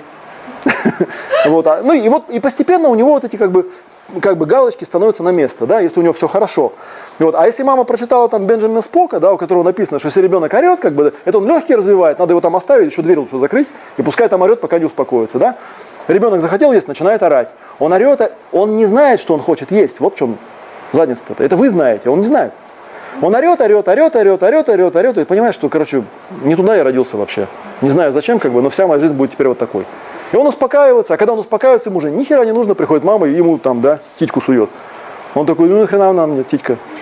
Не нужна мне, как бы, да? Я уже понял, какая у меня ориентация, зачем мне это все? Вот. То есть вот такая вот штука, да. Ну и плюс еще можно к этому уже добавить э, всякие там популярные песни, там всякие воспоминания там и прочее, прочее, как бы, да. Вот как это происходит, да. Если взять и разложить эту четырехходовку прямо вот по шагам. Шаг номер один. Первая фраза. Ее произносят все обычно, да. Звучит, например, так. Да, не-не-не, это еще не-не-не. Мы знакомы всего несколько дней, а у меня такое ощущение, как будто бы я знаю тебя давным-давно. Вот. Да, и это, кстати, ну, не просто слова, это он, реально человек так чувствует, да, это называется феномен узнавания. Ну, забегая вперед, вопрос на засыпку, кого он узнал только что? Кого он знает давным-давно? Вот кого, да, он, у него что-то там вот записано, да, что там, это надо разбираться, да, кто у него там мама, бабушка, вот это вот там, да, авианосец там этот, да, у него. Вот. Дальше что, да? Чуть позже, ну если как бы пошло, потому что четырехходовка не всегда срабатывает, она должны все четыре хода сработать. Второй ход будет такой. Это странно, у меня такое ощущение, как будто я тебя всю жизнь знал. И вообще мы, наверное, в прошлых жизнях были знакомы. Там есть что такое, ну в этих стенах это нормально, да? Звучит, да? То есть, получается, там они познакомились там пару дней там погуляли, как бы, да, и вдруг они понимают, что все, времени нету. Да, то есть все, короче, этот человек просто вот soulmate, да, родная душа, все, но ну, я уже не буду задавать вопрос на засыпку, потому что вы уже и так все понимаете. Называется феномен безграничности. Или феномен, куда ударение стоит. Феномен, феномен да? Апокалипсис или апокалипсис? Апокалипсис. Апокалипсис, да. Мне сын все время замечание делает. Апокалипсис. Да, следующее, да, когда отношения уже идут дальше, вот у них там они, значит, поплавали в этом, и нормально, да, и вот оно еще так не сработало, да, в какой-то момент они смотрят в глаза друг другу и говорят, когда я с тобой, я не чувствую себя одиноким, и я обретаю что-то такое, чего мне всю жизнь прям вот не хватало, а теперь оно у меня есть. Вот такая вот штука, да? Как тут пишет, один мой друг так об этом рассказывал. До того, как мы с моей познакомились, я как будто бродил по пустому дому. Когда же мы с ней встретились, я вдруг нашел нечто прекрасное в одной из его комнат. Вот, и действительно, причем я сейчас не подумайте, что это, ну, что это сарказм там, или цинизм. На самом деле так. Да, действительно, да. Вот, Называется э, феномен воссоединения. Да? И вот, значит, последний, четвертый, да, в какой-то момент влюбленные понимают, что ну надо как-то уже определиться, да? И он говорит, я без тебя не могу жить. Я хочу, чтобы ты всегда был со мной. Потому что я тебя так люблю, что вообще не могу понять, как мы можем раздельно существовать. Мы же вот, ну, все первые три сработали. Все, давай теперь жить вместе. Да, это вот самый неприятный феномен необходимости. А, понятно, что это могут быть другие фразы, да, другие всякие описания, да, но смысл заключается в том, что вот это вот самый снос башки, так называемая романтичная любовь, да, это чистая гребаная механика, четыре шага. Раз, два, три, четыре. Если сработает, это любовь. Если не сработает, то нет. Что? Ответьте на последний вопрос инстаграмщик. Любовь что? Да, что такое любовь, да. Да, вот что такое любовь, да, код любви, стандартная четырехходовка. М? Не, понимаете, вот эта вот штука, да, это называется бессознательное, ну, бессознательное партнерство или бессознательное супружество. Я напомню, да, что вот как раз эта тема происходит. На самом деле, когда люди об этом не знают, они попадают в ловушку. Потому что когда человек начинает этого ждать, он же этого ждать начинает. Думает, а что меня не торкает? Он такой, знаете, он взял куда-то, съездил, он проработался, его вся эта херня отпустила, авианосец уехал. И он потом приходит такой, да, приезжает к себе домой – и вдруг понимает, что как-то он ко всем ровно так относится, да? Вот нет вот этого, знаете, вот такой, ух, нету, да, и как жить-то теперь? Не, ну и он такой, типа, не могу ни в кого влюбиться, блин. Такая вот фигня у меня, да? И тут, что еще тут интересно? Ну, в принципе, это тоже такие обычные наблюдения, которые можно, конечно, проговорить, да, что э, вот в первом предложении, да, вот это странное ощущение, как будто я знаю человека давным-давно, да, э, что в этом загадочного? Можно, конечно, не, можно пойти в эзотерику, там, в родных душ, там, начитаться Ричарда Баха, который у меня была клиентка по фамилии Бах. И когда Ричард Бах развелся с этой своей сказочной женой, про которую у него почти все книги написаны, и написал, кого он там нашел, Виктория какая-то там у него была, у него реально была истерика. Она читала эти книги, она в них верила. А Ричард Бах подлый, там, в 50, ему еще старому козлу было лет 55, по-моему, когда это все произошло. Нашел какую-то молодуху, бросил эту свою прекрасную Лесли, про который он там писал все эти книжки замечательные, да? И все, я написал, ну что, бывает, вот так вот. Такая фигня. Должен же был я, вот я в своей книжке выгрузил всю свою романтику, как бы, да, проосознал ее, продышал, прочувствовал, как бы, да, меня отпустил, авианосец уехал. Вот, теперь можно и нормально пожить. Э, то есть никакой загадочности нет. Получается, что основа вот этой э, феномена узнавания, да, это просто подсознательный идеал. Да? То есть человек автоматически влюбляется в того, кто сильнее всего напоминает ему его родителей или тех, кто его воспитывал, ну, опекунов. Он как бы опять как бы попадает в детство, но, кстати, обратите внимание, да, что на этот раз, когда он попадает, у него есть шанс. Потому что там-то он реально был маленький, он ничего не мог с этим сделать. Да, он просто вот орал. А сейчас он уже взрослый, да, и в принципе, если ему это просто показать, сказать, смотри, у тебя все-таки рядом с тобой, ну как бы не младенец, да, а взрослый человек, ему можно в принципе вот это вот показать, рассказать, там, да, как-то там друг другу объяснить, на чем вас друг друга зацепило это изначально. То есть ничего в этом плохого-то нету. Можно как-то попытаться теперь, собственно, вот то там, что тебе в детстве не додали, как-то это все по-другому руслу пустить.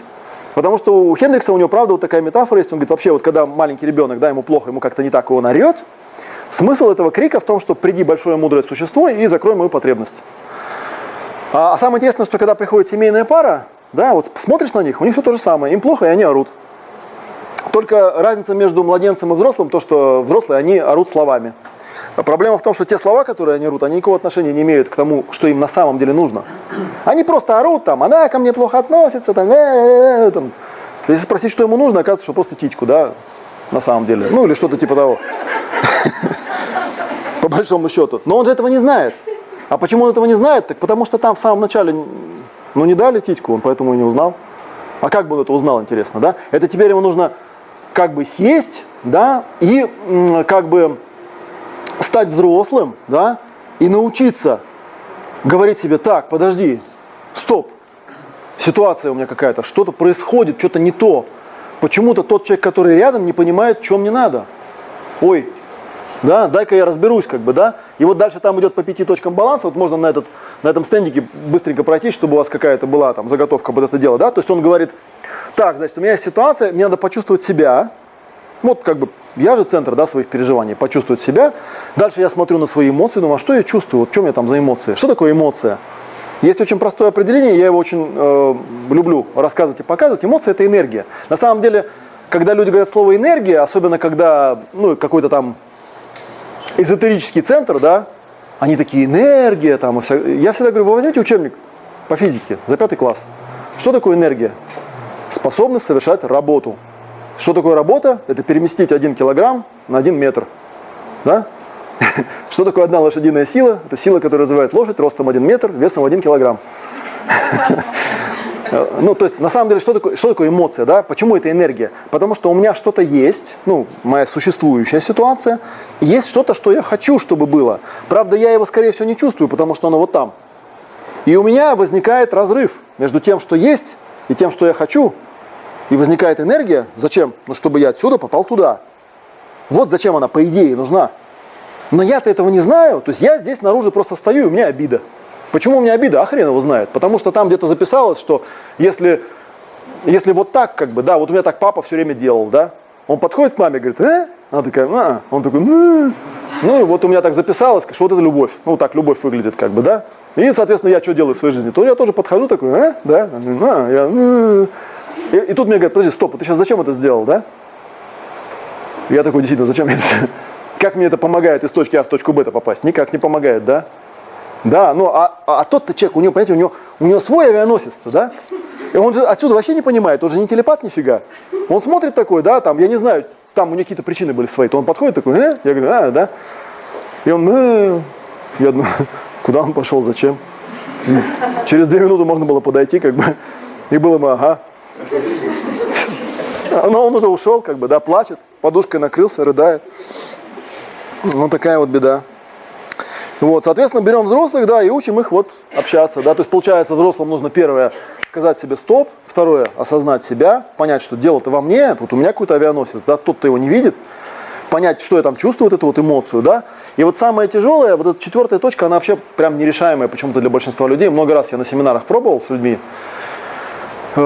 процесс-то простой, вот эти пять точек, да, у меня там есть большое видео еще отдельно на, на YouTube, можете потом посмотреть, там по-другому объясняю, в другом контексте. Но смысл в том, что, ладно, ситуацию люди более-менее могут сказать стоп, да, эмоции, ну, себя осознать, ну, более-менее, там, взялся, потрогал, вот он же я вроде бы, да, Хотя черт его знает, я ли это, да? Кто там на самом деле сейчас говорит? Вот. Э, эмоции, ну, про эмоции есть много разных вещей. Есть вот еще вот эмоциональный коврик, да, про который, я не знаю, сегодня, наверное, я успею что-нибудь рассказать. Если успею, то расскажу. И вот, который просто помогает увидеть, как работает автоматическая эмоциональная система. Да, то есть определить эмоции. Это очень интересная штука. Большинство людей эмоции определять не умеют. И вот, и когда я определю эту эмоцию, я пойму, что на самом деле хочет вот этот, да, и что излучает вот этот, и причем тут голова, как бы, да, и тогда я смогу сформулировать, что мне надо-то вообще говоря. И тут уже другой возникает вопрос, как бы, потому что если я подойду к человеку и скажу ему просто, что мне надо, то есть еще одна фигня, он-то не в курсе был с самого начала. Он скажет, а у меня этого нету. А это не умею. Да, я это не умею. Потому что это на самом деле стандартная такая штука, вот, ну, возвращаясь к э, любви, которая между родителями, да, и детьми. У нас до скольки? До 15? 15, ладно, еще время есть.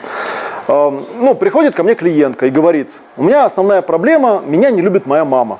Он не любит она меня и все. Ну, я говорю, ну расскажи мне, как она тебя не любит. Она говорит, ну вот она все время лезет в мою жизнь, все время мне дает какие-то советы, там эти консервированные вот эти помидоры присылает, там, да. Вот это вот все. Я говорю, так это же любовь. Она пытается тебе помогать, она пытается там еще... То есть это любовь, просто это не та любовь, которая тебе была бы нужна, понимаешь? То есть ты...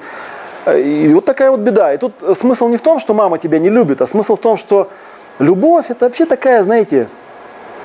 Я вам сейчас тоже маленькое видео покажу на эту тему э, с этим, с Маршалом Розенбергом, который ненасильственное общение придумал. Э, любовь, она должна быть конкретной, да? И у меня в результате такая метафора родилась, да, что если там мама, предположим, у тебя яблоня, ну, на ней растут яблоки, хорошие, вкусные яблоки, вот, а ты яблоки не любишь, ну, так получилось как-то, да, ты любишь виноград. И ты такой подходишь к яблоне говоришь, давай виноград мне. Она говорит, у меня нет, у меня только яблоки. Ты говоришь, а мне яблоки не нужны, давай виноград. И вот тебе уже 50 лет, ты все стоишь у яблони, говоришь, виноград давай. Она говорит, нету у меня, давай виноград, нету. И вот как бы, вот убейся у этой яблони, как бы периодически у нее яблок уже не остается. Иногда ты пытаешься яблоко поесть, ну как бы, да, его уже другие растащили, которым яблоки нравятся, как бы, да, то есть и, и вот что. Ну вот такая фигня. То есть тут можно, конечно, и на сторону яблони встать и спросить, ну как бы человек все-таки не дерево, да, он как-то, у него не только яблоки все-таки, да, мог бы как-нибудь это сообразить, что если ты яблоко пихаешь, а человек отпихивается, то может ему не яблоко нужно, может что-нибудь другое предложить, как бы, да. Нет, нужно яблоко, да. Ну, потому что яблоко это хорошо. А почему это хорошо? Но это нужно теперь этого человека в регрессию помещать и, выяснять, почему яблоко это хорошо. Потому что у него там записались яблоки да, в, какой-то, в, каком-то, в каком-то периоде. Да? дальше, да, второе предложение. Да, мне кажется, что мы всю жизнь были рядом там, да, и только друг друга не видели. Да? Опять же, да, романтическая любовь управляется старым мозгом.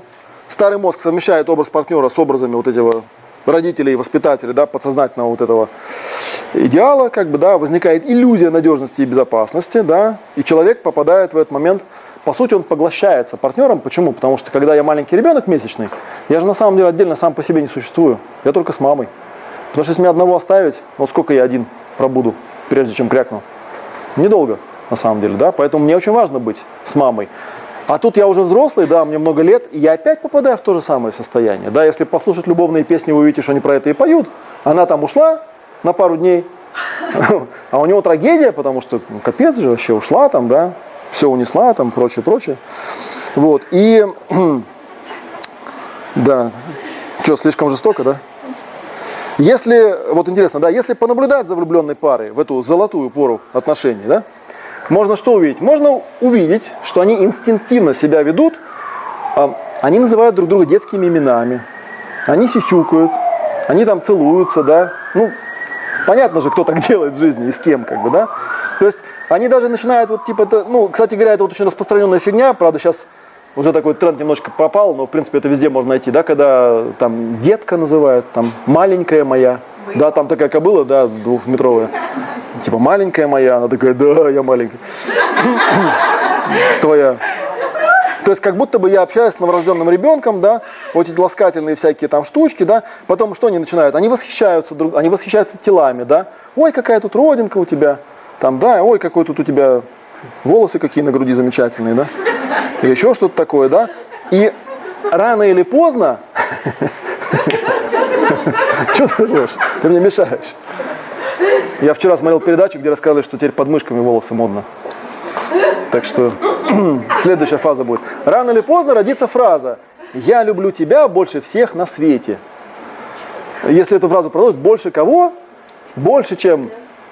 Да кого себя? Нету себя там никакого. Больше, чем папу и маму, конечно. Вот, понятно, что это, опять же, да, это старое программирование, да. Соответственно, когда человек говорит там, да, вот про воссоединение, он допускает, что, блин, наконец-то я этого нашел, который, вот, который теперь все меня дополнит, как бы, да, все эти э, дырки, которые во мне были, да. И вот, э, а последнее предложение, да, что нам сообщает, да? Оно нам сообщает, что влюбленный не может без предмета своего обожания оставаться. Опять же, да, я напоминаю, в каком возрасте я нахожусь в том состоянии, когда я не могу остаться без своего партнера, потому что я просто сдохну. Когда я новорожденный ребенок. Потому что если я взрослый, там она говорит, ну я пошла. Окей, иди. Что со мной случится? Ничего не случится. Ну, как бы, побуду какое-то время один, да, потом придет обратно, да. Вот, то есть такая вот такая вот беда. То есть, если углубиться в смысл четвертого феномена, да, видно, что влюбленный боится потерять своего партнера, потому что он вместе с ним потеряет чувство целостности, которое он только что вроде бы приобрел, да, хоть это иллюзия. И там вот это вот одиночество, неудовлетворенность там и прочее, прочее, прочее, как бы, да, в общем, короче, в итоге получается, что потерять друг друга для, ну, или потерять своего любимого, да, это, ну, по сути, это потерять себя. А это же самое страшное, как бы, да, это, в принципе, почти что умереть. Вот, и вот как бы такая вот беда получается. Что с этим делать-то непонятно теперь, да? Не, ну, понятно, что пять точек баланса. Это же долго. Это все долго и цинично, потому что каждый раз, когда я про это рассказываю, люди говорят, ну подожди, но ты же когда кого-то любишь, ты же как-то вот зависишь от него, да, ты же как-то не можешь без него, потому что если у тебя нет зависимости, нахрен он тебе нужен. И это вот чистая логика человека, который никогда по-другому себя не чувствовал. Потому что, ну да, действительно, ведь я э, вообще со всеми людьми я взаимодействую, потому что от них завишу. И только по этой причине, никакой другой причины быть не может, правда ведь? То есть не может быть причины, например, потому что когда я, ну я не знаю, я один, мне хорошо, а когда вдвоем, ну еще лучше. Мне одному тоже хорошо, то есть ничего со мной страшного не случится, но вдвоем лучше. Да, вдвоем можно что-нибудь такое сделать, чего я один не сделал бы, к примеру. Да, вот я тоже про это подумал. Так, я вам сейчас э, одну, этот видосик покажу обещанный. Эм, так, да. Главное, чтобы все правильно. Что?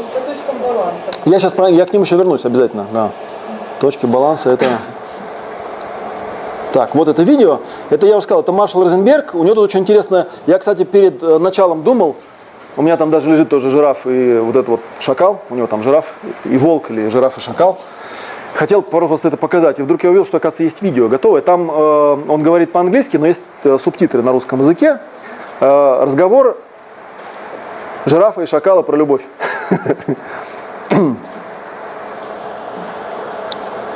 Watch this jackal ask a very dangerous question. But notice that the giraffe is too smart ever to answer this question. Watch. Do you love me? Jackal, before I can answer your question honestly, I need to get some important things clear. Are you using the word love as a feeling? Well, of course. Okay, well, I needed to get that clear. So you mean, am I feeling certain warm, cuddly, tender feelings for you? Yes. Okay, I needed to get this clear because see, we giraffes do not use the word love as a feeling. It's much too important to us to get it confused with a feeling. It's a need for us. But since you use it as a feeling, okay, I'm glad to know that. So would you please then, now that I know that, would you ask the question again? Do you love me? When?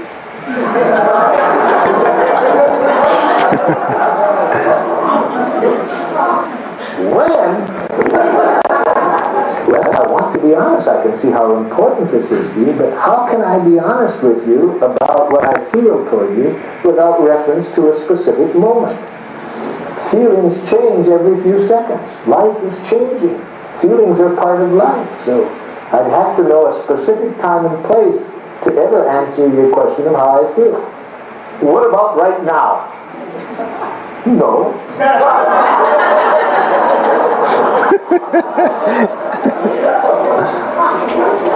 but try me again in a few moments.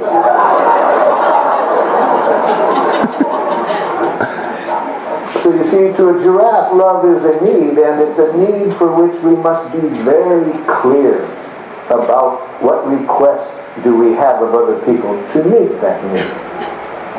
Now, watch what again what happens with reference to that if we're, if we're in a love relationship with a jackal. I want you to love me. Oh, so you have a need for love, Jacqueline. You're giving me the honor of wanting you to meet that need. Yes. I really see how important the need of love is, so I want to be clear what you would like from me to meet your need. Could you tell me what you are requesting of me to meet your need? Now, poor jackals, they don't live in the moment, you see. And, and to make a clear request, you have to live now. You have to be clear what you want. So watch how the jackal handles this. So could you tell me what you want me to do to meet your need for love? Oh, you know. no, I'm not sure I do. I really see how important this need is for you, so can you tell me specifically what you would like me to do to meet your need for love? Well, it, it, it's hard to say in so many words. If it's hard for you to say, Jackal, can you see how hard it will be for me to do? Never thought of that. So what would you like me to do to meet your need for love?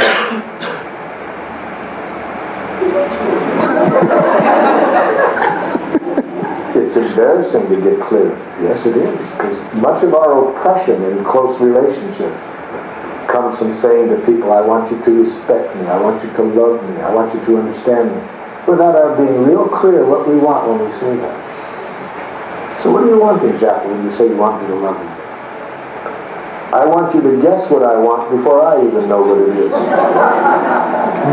And I want you always to be willing to do it. Thank you for that, defining it that way, Jack. Uh, I, would you please find someone else to meet you? Спасибо. Да, спасибо, не надо. Да. Ну, таких видео у него там много. Вы, наверное, я думаю, вы слышали, да, про э, Розенберга. Потому что вот эти вот пять точек баланса, про которые спрашивают, они, они из двух э, вещей как бы собрались, да. С одной стороны есть, э, что у нас тут есть, да? А, код любви. Ну, пусть вот эта вот смешная картинка побудет. Фаза программирования, да. Откуда любовь берется. Эм, Маршал Розенберг придумал это ненасильственное общение. Оно очень простое. Алгоритм настолько прост, что его очень тяжело применять. Первое. Опиши ситуацию, что произошло. Второе. Опиши, что ты чувствуешь. Третье. Опиши, что тебе надо. Потому что эмоция возникает между тем, что есть, и тем, что хочу. И ну, вот проблема в том, что вот это хочу, оно непонятно где. Вы видели, как там шакал мучился, да? Типа я хочу, чтобы ты догадался, что я хочу, да? И угадал. Я, правда, сам не знаю, что я хочу. Но неважно, не угадаешь, я тебе скажу.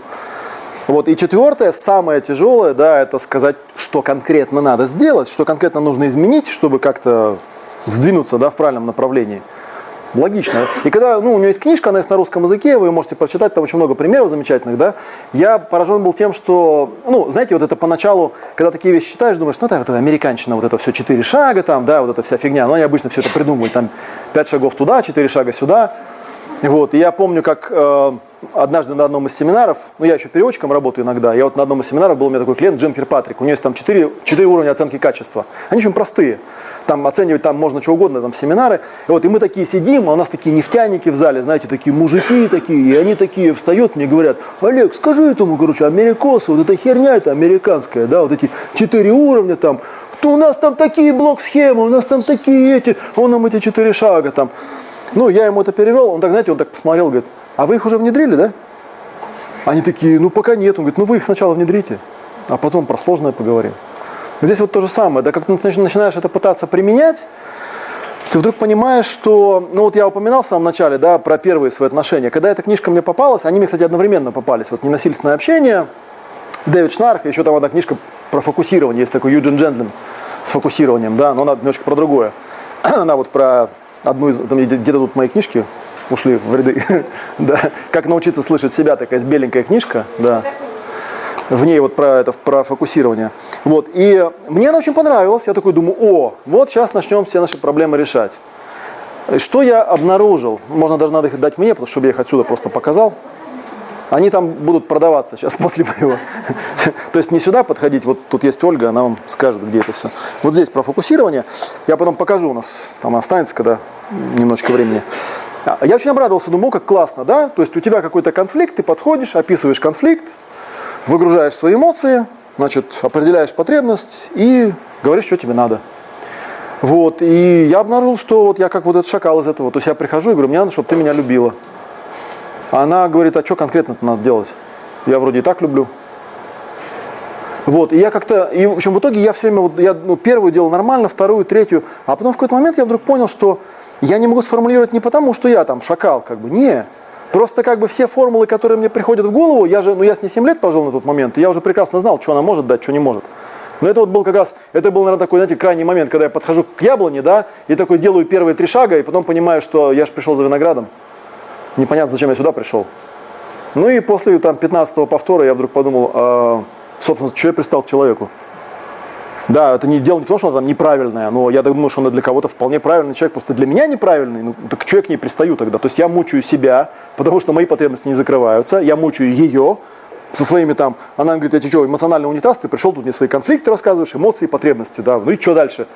Ты не знаешь, зашибись, отлично, как бы, да, молодец. И вот, это вот первая, первая вещь, да. У Дэвида Шнарха есть еще вторая книжка, э, ну, хотя это и в первой там мельком тоже рассказывается, и она тоже на русском языке есть. Вот она называется «Близость и желание». Там более такая она технологичная. Обе эти книжки перевел я, они у меня обе в интернет-магазине есть. А, У нее там есть такие четыре точки баланса или четыре точки опоры. Вот, и когда я их э, ну, в книжке стал читать, я вдруг вижу, они очень похожи. Там, знаете, знаете какие там точки? То есть а, он их описывает зачем? Он их описывает в, э, в качестве шагов, которые нужно сделать в ситуации, когда другой твой партнер вдруг начинает себя вести как-то, ну, у него там свой авианосец, он как-то себя начинает вести. А тебе же нужно как бы, ну, то есть понятно, что ты можешь сделать, ну, вот, обрубить все связи, убежать под дождь, там, поплакать, там, два часа и вернуться, как бы, да, как вариант. Но как-то ты это уже пробовал, да, и как-то уже это вот не то. Да, и тебе нужно как-то умудриться остаться с ним вот в этих близких отношениях, да, но при этом как-то и себя не потерять, потому что он там тебя прессовать начинает, там, эмоционально или еще как-то, да. И он такие сформулировал четыре, четыре точки баланса, да. Первая точка – это вот почувствуй себя, просто вот почувствуй, что ты – это ты, да, что у тебя есть свои там какие-то потребности, по большому счету, да, и ты с этим человеком, потому что, ну, потому что он, видимо, в какой-то момент их удовлетворял, значит, ты бы, наверное, с ними стал бы жить, да. И потом вторая точка – надо там успокоиться, а как можно успокоиться? Ну, осознав свои эмоции. Третья точка довольно по- похожая, как бы, да, понять, что тебе, собственно говоря, нужно. И четвертая, собственно говоря, выбрать то, что нужно сделать, и сделать это. И когда я это совместил, я просто понял, что у них просто в самом начале, они, вот у Розенберга нет «почувствуй себя», он как бы это само собой, да, ну как бы понятно, а кого еще буду чувствовать. Ну, видимо, просто у него проблем с этим не было, да. А у Шнарха нет почувствовать ну, вот эту ситуацию, да, останови, потому что, ну, типа, понятно, что ситуация, а с чем же еще мы работаем. На самом деле, если их собрать, получается очень такая красивая система, которую можно просто вот на повсе- повседневной основе э, использовать, да. И вот это, наверное, то, э, о чем можно в оставшееся время рассказать, чтобы у вас вот, ну, какая-то полезная часть осталась практическая, да. Шаг номер один. Стоп, ситуация. Он так и называется, стоп-ситуация, да. И, в принципе, если говорить про пространство, у нас вот там фестиваль называется «Пространство любви», да, и у меня сейчас будет там серия занятий, будет называться «Пространство ясных отношений», там в заголовке было. Вот, э, это все там есть в моей визитке. Вот, и э, что происходит? Обычно, когда у человека возникает какой-то стресс, первое, что у него происходит, у него сужается внимание, у него схлопывается пространство. И поэтому нужно сказать себе стоп, ситуация, сделать глубокий вдох-выдох и просто поставить это пространство на место. Ничего не происходит, никто тебя не убивает. Это просто ситуация, в которой нет автоматического решения. И у тебя, в принципе, есть дилемма. Или пойти по старым шаблонам, ну, то есть убежать под дождь, к примеру, или там швырнуть сковородку или, и так далее, да, или использовать то, что делают люди разумные, да, сказать себе стоп, ситуация. Кстати говоря, вот у Шнарха там э, по ходу всей первой книжки у него используется термин дифференциация. Дифференциацию он определяет как способность оставаться самим собой, при этом находясь в близких, эмоционально связанных отношениях.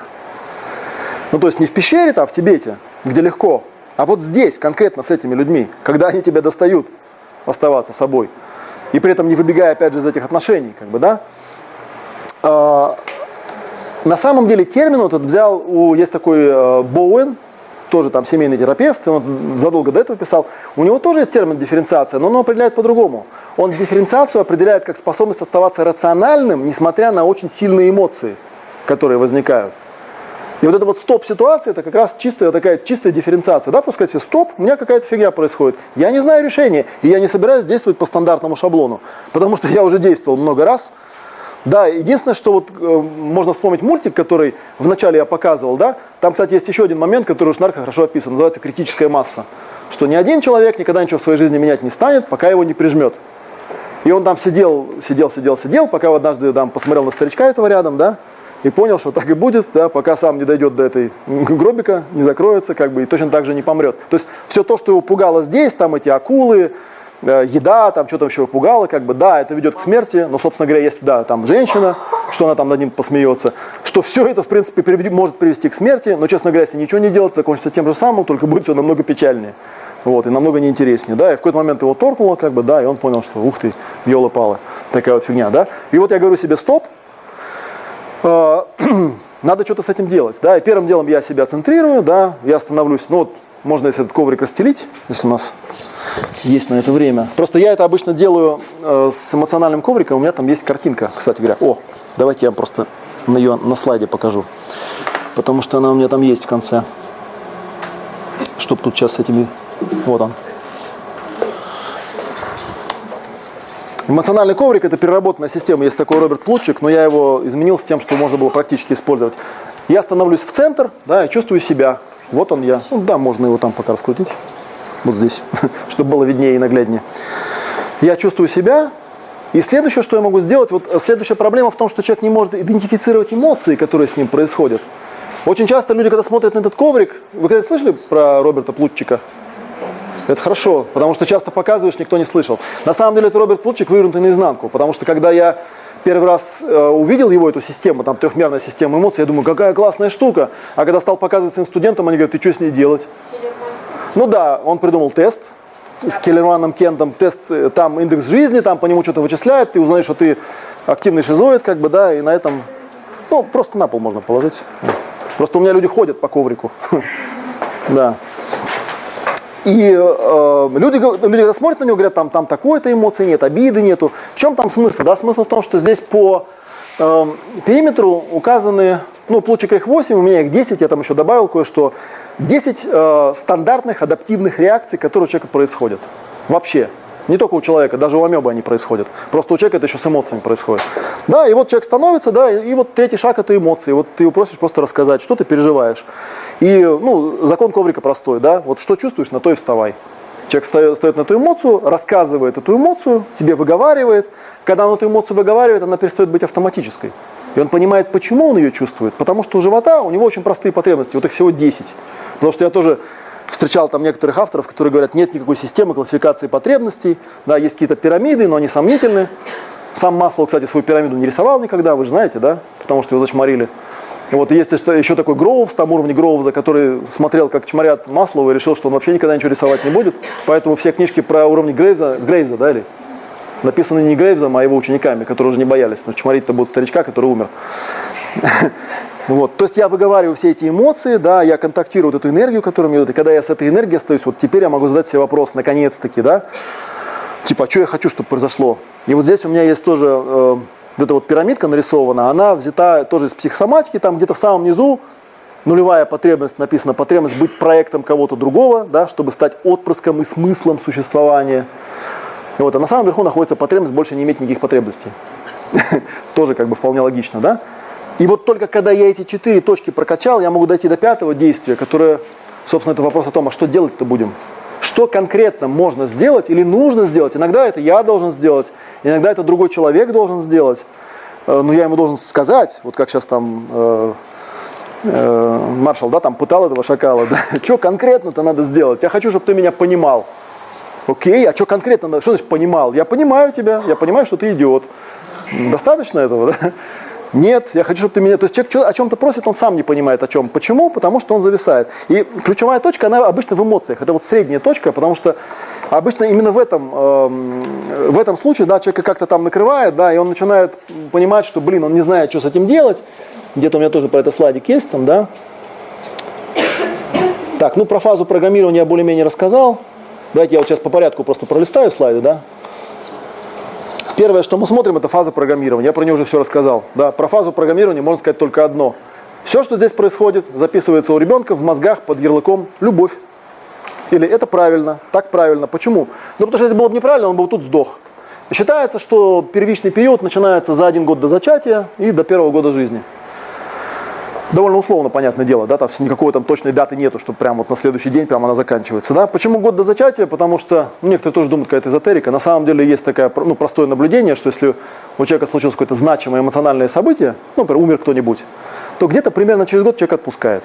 То есть если человек 5 лет подряд, вспоминая свою маму, рыдает, это значит у него травма. Потому что обычно человек там, он отметил 9 дней, 40 дней, там, да, годовщину, ну и как-то вот. Он, он, конечно, он печалится, да, но у него нет травмы. И, вот, и, соответственно, если у мамы там что-то драматичное произошло в этот период, то она, скорее всего, это помнит. Когда она это помнит, она это переживает. Вот, а закон фазы программирования гласит, что все нерешенные психические эмоциональные конфликты ребенка, которые произошли в фазе программирования этого человека, становятся биологическими программами. Это его код. Он ничего с ним сделать не может, он машина.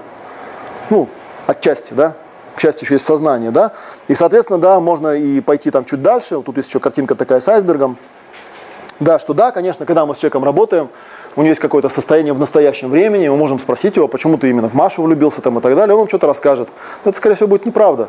Потому что он в Машу влюбился, потому что у нее есть прошлый опыт, потому что у нее есть фаза программирования, и потому что есть семейное дерево еще, потому что там есть традиции определенные, да? Потому что мама, почему у нее такая? Ну, потому что у нее была такая мама, а ее мама почему такая? Потому что у нее была такая мама. И вот, и поэтому, когда особенно сейчас мы вспоминаем, что сейчас, если я вспомню свой, ну, свой период программирования, свое детство, да, и как там жили люди, и что вообще происходило, и потом сравню с тем, что происходит сейчас, допустим, у моего сына, да, я понимаю, что это просто две разные вселенные. Я уже не говорю там про какие-то ну, глупые вещи, там, да, что когда человек сидит там, да, с сотовым телефоном, и ты говоришь, а у нас детстве вообще не было телефона, никакого. Поэтому было совершенно нормально ходить в гости просто так. Люди просто собирались и шли. Почему? А как по-другому-то? Собрался и пошел. А сейчас, если к вам кто-нибудь придет без спроса, вы сильно удивитесь. Сейчас вон я э, людям говорю, что я сейчас, знаете, меня бесит, когда мне звонят по телефону. Ну, потому что какого хрена, что в мессенджер не можешь написать? Что ты мне трезвонишь-то? Потому что, когда мне трезвонят, это же надо достать, сказать алло, поговорить с тобой. Ты просто не можешь написать, что тебе надо. Я возьму, когда мне удобно, вот сейчас я там лекцию читаю, да, вот я открыл, там посмотрел, о, в WhatsApp что-то написали. Я там потом прочитаю. Да, вот поди это бабушке объясни. Или я он папе своему не могу объяснить. Почему я тебе звоню, ты трубку не берешь? Я говорю, потому что я на семинаре был. Ну и что? Тебе отец родной звонит. Что, трубку не можешь взять, что ли? Я говорю, я на семинаре, вот я людям что-то. Ну и что? Подождут, возьми, поговори. Да, расскажи, как дела. Вот что, да, что с этим человеком поделаешь? Ничего не поделаешь. И, и как бы на него даже обижаться бессмысленно, потому что это его опыт, у него так записано, и он реально не понимает, а в чем проблема-то. Да, уж я не говорю, что он там, понятно, семинаров не вел никаких. И вот получается такая, да, ну, формула номер один, да, то есть вот мы можем сопоставлять с пятью точками баланса, да, вот как выглядит бессознательное партнерство, да. Вот мы такие идем, у нас такая раз, и кто-то внезапно понравился. А вы даже не успели стоп-ситуация сказать. Он просто взял и понравился, да, непонятно почему, да. Вопрос второй, да, насколько вы себя-то осознавали, когда к этому человеку полезли вообще? Осознавали вы себя или нет, да? Какие у вас там внутренние переживания автоматически запустились? Что вы там испугались, чего или, или обрадовались? Да, я уж не говорю, почему, да? Какие внешние реакции пошли, да? Ну и что на самом деле получается в результате? Вот самое удивительное, что с одной стороны люди страдают от того, что когда у них вот эта четырехходовка не запускается, они говорят, ну все, если она не запустилась, это же не любовь, потому что любовь она должна торкать. Если она не торкает, это не любовь. Логично же, как бы, да? С другой стороны, если торкает, да, то почти гарантированно это вот эта вот фигня. Да, и по сути я к чему это говорю, что пять точек баланса, они, ну, тут, тут на самом деле слайд был изначально про психосоматику, я там рассказал, что есть такое еще понятие биологический шок. По сути, вы, наверное, слышали, да, эту штуку, что Всемирная организация здоровья любовь тоже там занесла в раздел заболеваний, да, отклонений, потому что когда у человека там любовная мания, это, в принципе, очень похоже. Почему? У него все пять точек баланса вылетают. Он не осознает, в чем он находится, он не осознает, кто он, он не понимает, что он ощущает, он не понимает, что ему надо, и он делает всякую фигню. Прям по шагам. То есть, когда ты ему, если, если его кто-то схватит и остановит, скажет, что ты делаешь, ну, вряд ли он вам рационально ответит. Да, если ответит, это, наверное, очень продвинутый человек. Вот, потому что, по идее, нормально пять точек баланса выглядит так. Да, стоп, вообще есть ситуация? В чем она, собственно говоря, состоит? Если вам кто-то внезапно понравился, наверное, неплохо бы задать себе вопрос. на кого он похож и почему он понравился. Опять же, я не говорю, что это, если тот, кто мне понравился, похож на мою маму, что это автоматически означает, что типа все, до свидос. Нет, просто я это осознаю. Я осознаю, что вот эти две части, старый мозг так называемый, да, вот это называется, ну, на самом деле это все в голове находится, да, но оно так проецируется. Это лимбическая система, это вот эти наши потроха там, да. Старый мозг, у него есть свои какие-то стандартные. И да, знаете, это, это еще ладно, вот бывают люди, которые, знаете, у меня были клиенты, фетишисты. Один тут вот недавно писал, там, да, один был, который там туфля ему женская нужна была всегда, чтобы возбуждаться. Ну, не получалось по-другому. Вот. А у другого там вообще все было плохо. Говорит, я когда еще подростком был, нас девочки в шутку били между ног ногами. Меня это стало возбуждать. И вот я сейчас, вот чтобы я возбудился, нужно, чтобы мне треснули между ног. Это ну, просто вот попало туда, да, куда-то вот в его, вот сюда вот куда-то попало, но вот почему-то у нее там мозг завязал, что вот так надо, как бы, да, и вот что ты с этим поделаешь? Ну, проработать, да, как-то. Да, стоп, есть ли тут вообще ситуация? Второе, а у кого на самом деле эта ситуация? У меня ли это, да? Или это как в фильме «Обыкновенное чудо», когда там типа, вот, троюродный дядюшка вылез, да? типа, я-то, я-то, я нормальный человек, вот, я не знаю, лезут у меня эти родственники, да? И как-то себя ведут. Это же надо быть достаточно таким человеком продвинутым, да? Понять хотя бы, ну ладно, бог с ним, с родственниками, да, бог с ним, с семейным деревом, хотя бы понять, в какой роли ты находишься, кого ты пытаешься себя изображать. Потому что, ты смотрите, в чем проблема.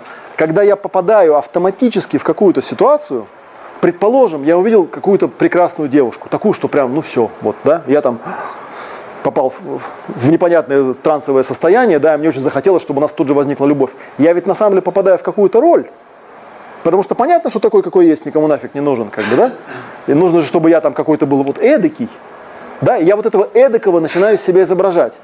И, допустим, у меня получилось. А дальше беда, она-то любит не меня, она любит того, кого я изображал. И потом я такой сижу, думаю, почему она вот любит, когда... Это знаете, вот бывает такое, что парень с девушкой познакомился в баре, потому что у нее длинные ноги, короткая юбка, и она вообще такая, короче, там вот такая вся, да, а потом он с ней, э, ну, завел отношения такой, ты в бар больше не ходи, как бы, и юбку надень подлиннее. Она такая, вообще как бы с этого все и начиналось, как бы, да, если я это сделаю, то буду не я. Он такой, не, ну такая мне не нужна, как бы, я-то хотел эту вот ведическую, как бы, да, а тут... И ему говорят, ну вот ведический, там, он приходит, смотрит, говорит, нет, что-то они меня не устраивают. Мне нравится, когда девушка как-то такая, накрашенная в мини-юбке. Пойду опять, потом приходит, блин, а там опять та же самая фигня, да? И вот поди ему, угоди. То есть какую роль он на себя надел? На самом деле для меня это было в свое время такое очень значимое осознание, да, когда я понял, что, а ведь действительно получается, если ты, попадая в какую-то ситуацию, изображаешь из себя что-то, какую-то роль, пусть даже успешную, у тебя потом возникает проблема, потому что любят не тебя, а любят ту роль, которую ты изображаешь а твои потребности остаются не закрытыми, потому что ты же никому не... Они-то не знают, что это не ты. Они-то смотрят на тебя и думают, что это ты. Да, что настоящий-то я не такой. И они думают, что он страдает-то, мы же вроде все делаем, как он просил. Ну, дальше, да, вот это вот, что переживаю, что я там переживаю по этому поводу, да, чего я это переживаю, какая потребность у меня на самом деле не закрыта. Вот там как раз, опять же, Маршал говорил, да, что любовь это не чувство, любовь это потребность, оказывается, да. Но это еще половина только объяснения, потому что любовь как потребность, она еще должна быть как-то ну, разложена, что конкретно мне нужно, да, вот как с яблоками и виноградом. Он там эту историю не договорил, там можно было этот пример продолжить, как бы, да, когда жираф шакалу сказал бы, ну ты мне скажи, что конкретно, да. В данном случае он сказал, ты поищи другого просто, да, потому что я, к сожалению, не могу тебе сказать. Не могу гарантировать, что я буду это удовлетворять. Не могу сказать, что я знаю ответ на вопрос, что нужно предпринять для решения этой ситуации, да. Ну и, соответственно, если человек вот эти пять точек баланса на место поставит, он их может поставить в текущей ситуации, то, то есть может их э, использовать прямо вот в режиме реального времени. Или он может найти в прошлом у себя ситуации, ну, например, когда ему сносило башку, у мозга же нет прошлого, настоящего, будущего, поэтому я могу притвориться и вернуться в это прошлое. И у мозга нет разницы между воображаемым и реальным, да, поэтому я могу себя визуализировать, как я там оказался. И в той самой ситуации я могу себе сказать, стоп, ситуация, вот он я, так, вот они мои эмоции, погулять тут по коврику, да. Так, вот что мне, оказывается, было надо. Да, и вот тогда я могу себя спросить, вот э, если первые четыре точки баланса человек более-менее научается ставить на место, тогда он может себе задать вот этот волшебный вопрос, который, в принципе, является ответом на пятый шаг. Да, что нужно добавить, убрать или изменить в этом всем, чтобы добиться какого-то решения. Что я собираюсь для этого сделать, ради чего, могу ли я этого сделать, и если я это сделаю, что тогда произойдет. И это такая, видите, с одной стороны, я прям даже вот каждый раз, когда это рассказываю, я чувствую, что в этом есть какой-то цинизм. Какую-то взяли, да, и вот романтическую любовь препарировали, разложили, обозвали четырехходовкой. Сказали, четырехходовка неправильная, а правильно пять точек баланса. Да, надо по пяти точкам баланса все разложить просто, да, и научиться это, с этим разбираться. И пять точек баланса, они кажутся тоже очень простыми.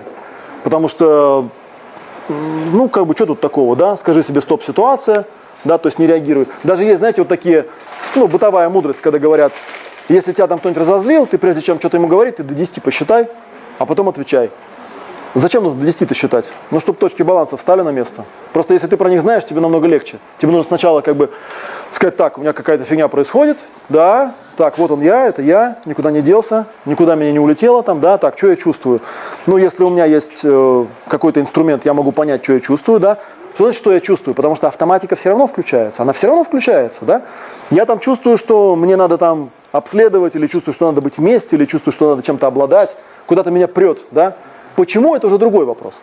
Вот. И э, вот когда я это понял, да, то есть когда я этот переход прошел между эмоциями и потребностями, что мне нужно, тогда я могу сделать глубокий вдох-выдох, задать вопрос, а могу ли я сделать что-то такое, чтобы это произошло? Ну или попросить другого человека, в принципе, да, потому что, опять же, с другим человеком, конечно, проблематично, потому что ты попросишь, он откажет. Или даст, но не то. Да, ну то есть, ну, но с другой стороны, понимаете, если ты подошел к яблоне, к яблоне и говоришь, дай виноград, она тебе говорит, у меня только яблоки, ну скажи спасибо. Сделай глубокий вдох-выдох, скажи, Господи, а мог бы ведь 15 лет постоять рядом с яблоней. Да, и биться головой как бы об эту яблоню и требовать у нее винограда. И яблоня была бы несчастная, потому что она-то думала, она бы думала, что она мне дает то, что я хочу, а я бы думал, что она все-таки когда-нибудь даст мне этот виноград, которого у нее нет. Вот, ну, такая вот беда. Так, ну у нас осталась одна минута. Про книжки я чуть-чуть расскажу. У меня есть три книжки. Ну, про это вот я уже сказал, про беленькую, да, называется «Как научиться слышать себя». Она, в принципе, вот как раз про это в том числе. А, да, или чему вы должны научить своих клиентов, чтобы совместная работа стала успешной. Вторая книжка, ну, не по, по порядку они так выходили. «Как работать с переживаниями». Здесь дается техника, я ее называю ПВО, принять, воспроизвести, отпустить. Одна из моих любимых, которая э, учит людей распознавать эмоции, проживать эмоции так, чтобы им было комфортно чтобы они понимали, что с ними происходит. И есть третья книжка, называется «Ремонт жизни». Некоторым не нравится обложка, мне очень нравится. Здесь просто по шагам расписано, как в общем и целом создать такой контекст для самостоятельной работы, чтобы работать в направлении ну, вот какой-то идеальной картинки, проясняя, откуда она взялась, к чему все это приведет. Вот, и чем все это закончится, наверное. В принципе, все, что я хотел сказать, я рассказал. Книги будут вот у Ольги, там коридорчик, который на мансарду ведет, там столик стоит, и там эти книжки, и там есть вот этот эмоциональный коврик. Про эмоциональный коврик, коврик тоже можно купить, смотрите, про коврик, у меня на коврике, вон там стоит э, адрес визиточки, вот он внизу на, на стендах есть. Там есть видео, где подробно рассказывается, что с ним и как делать. Так что вы можете его... Визиточку можно взять? Да, и визиточку можно взять.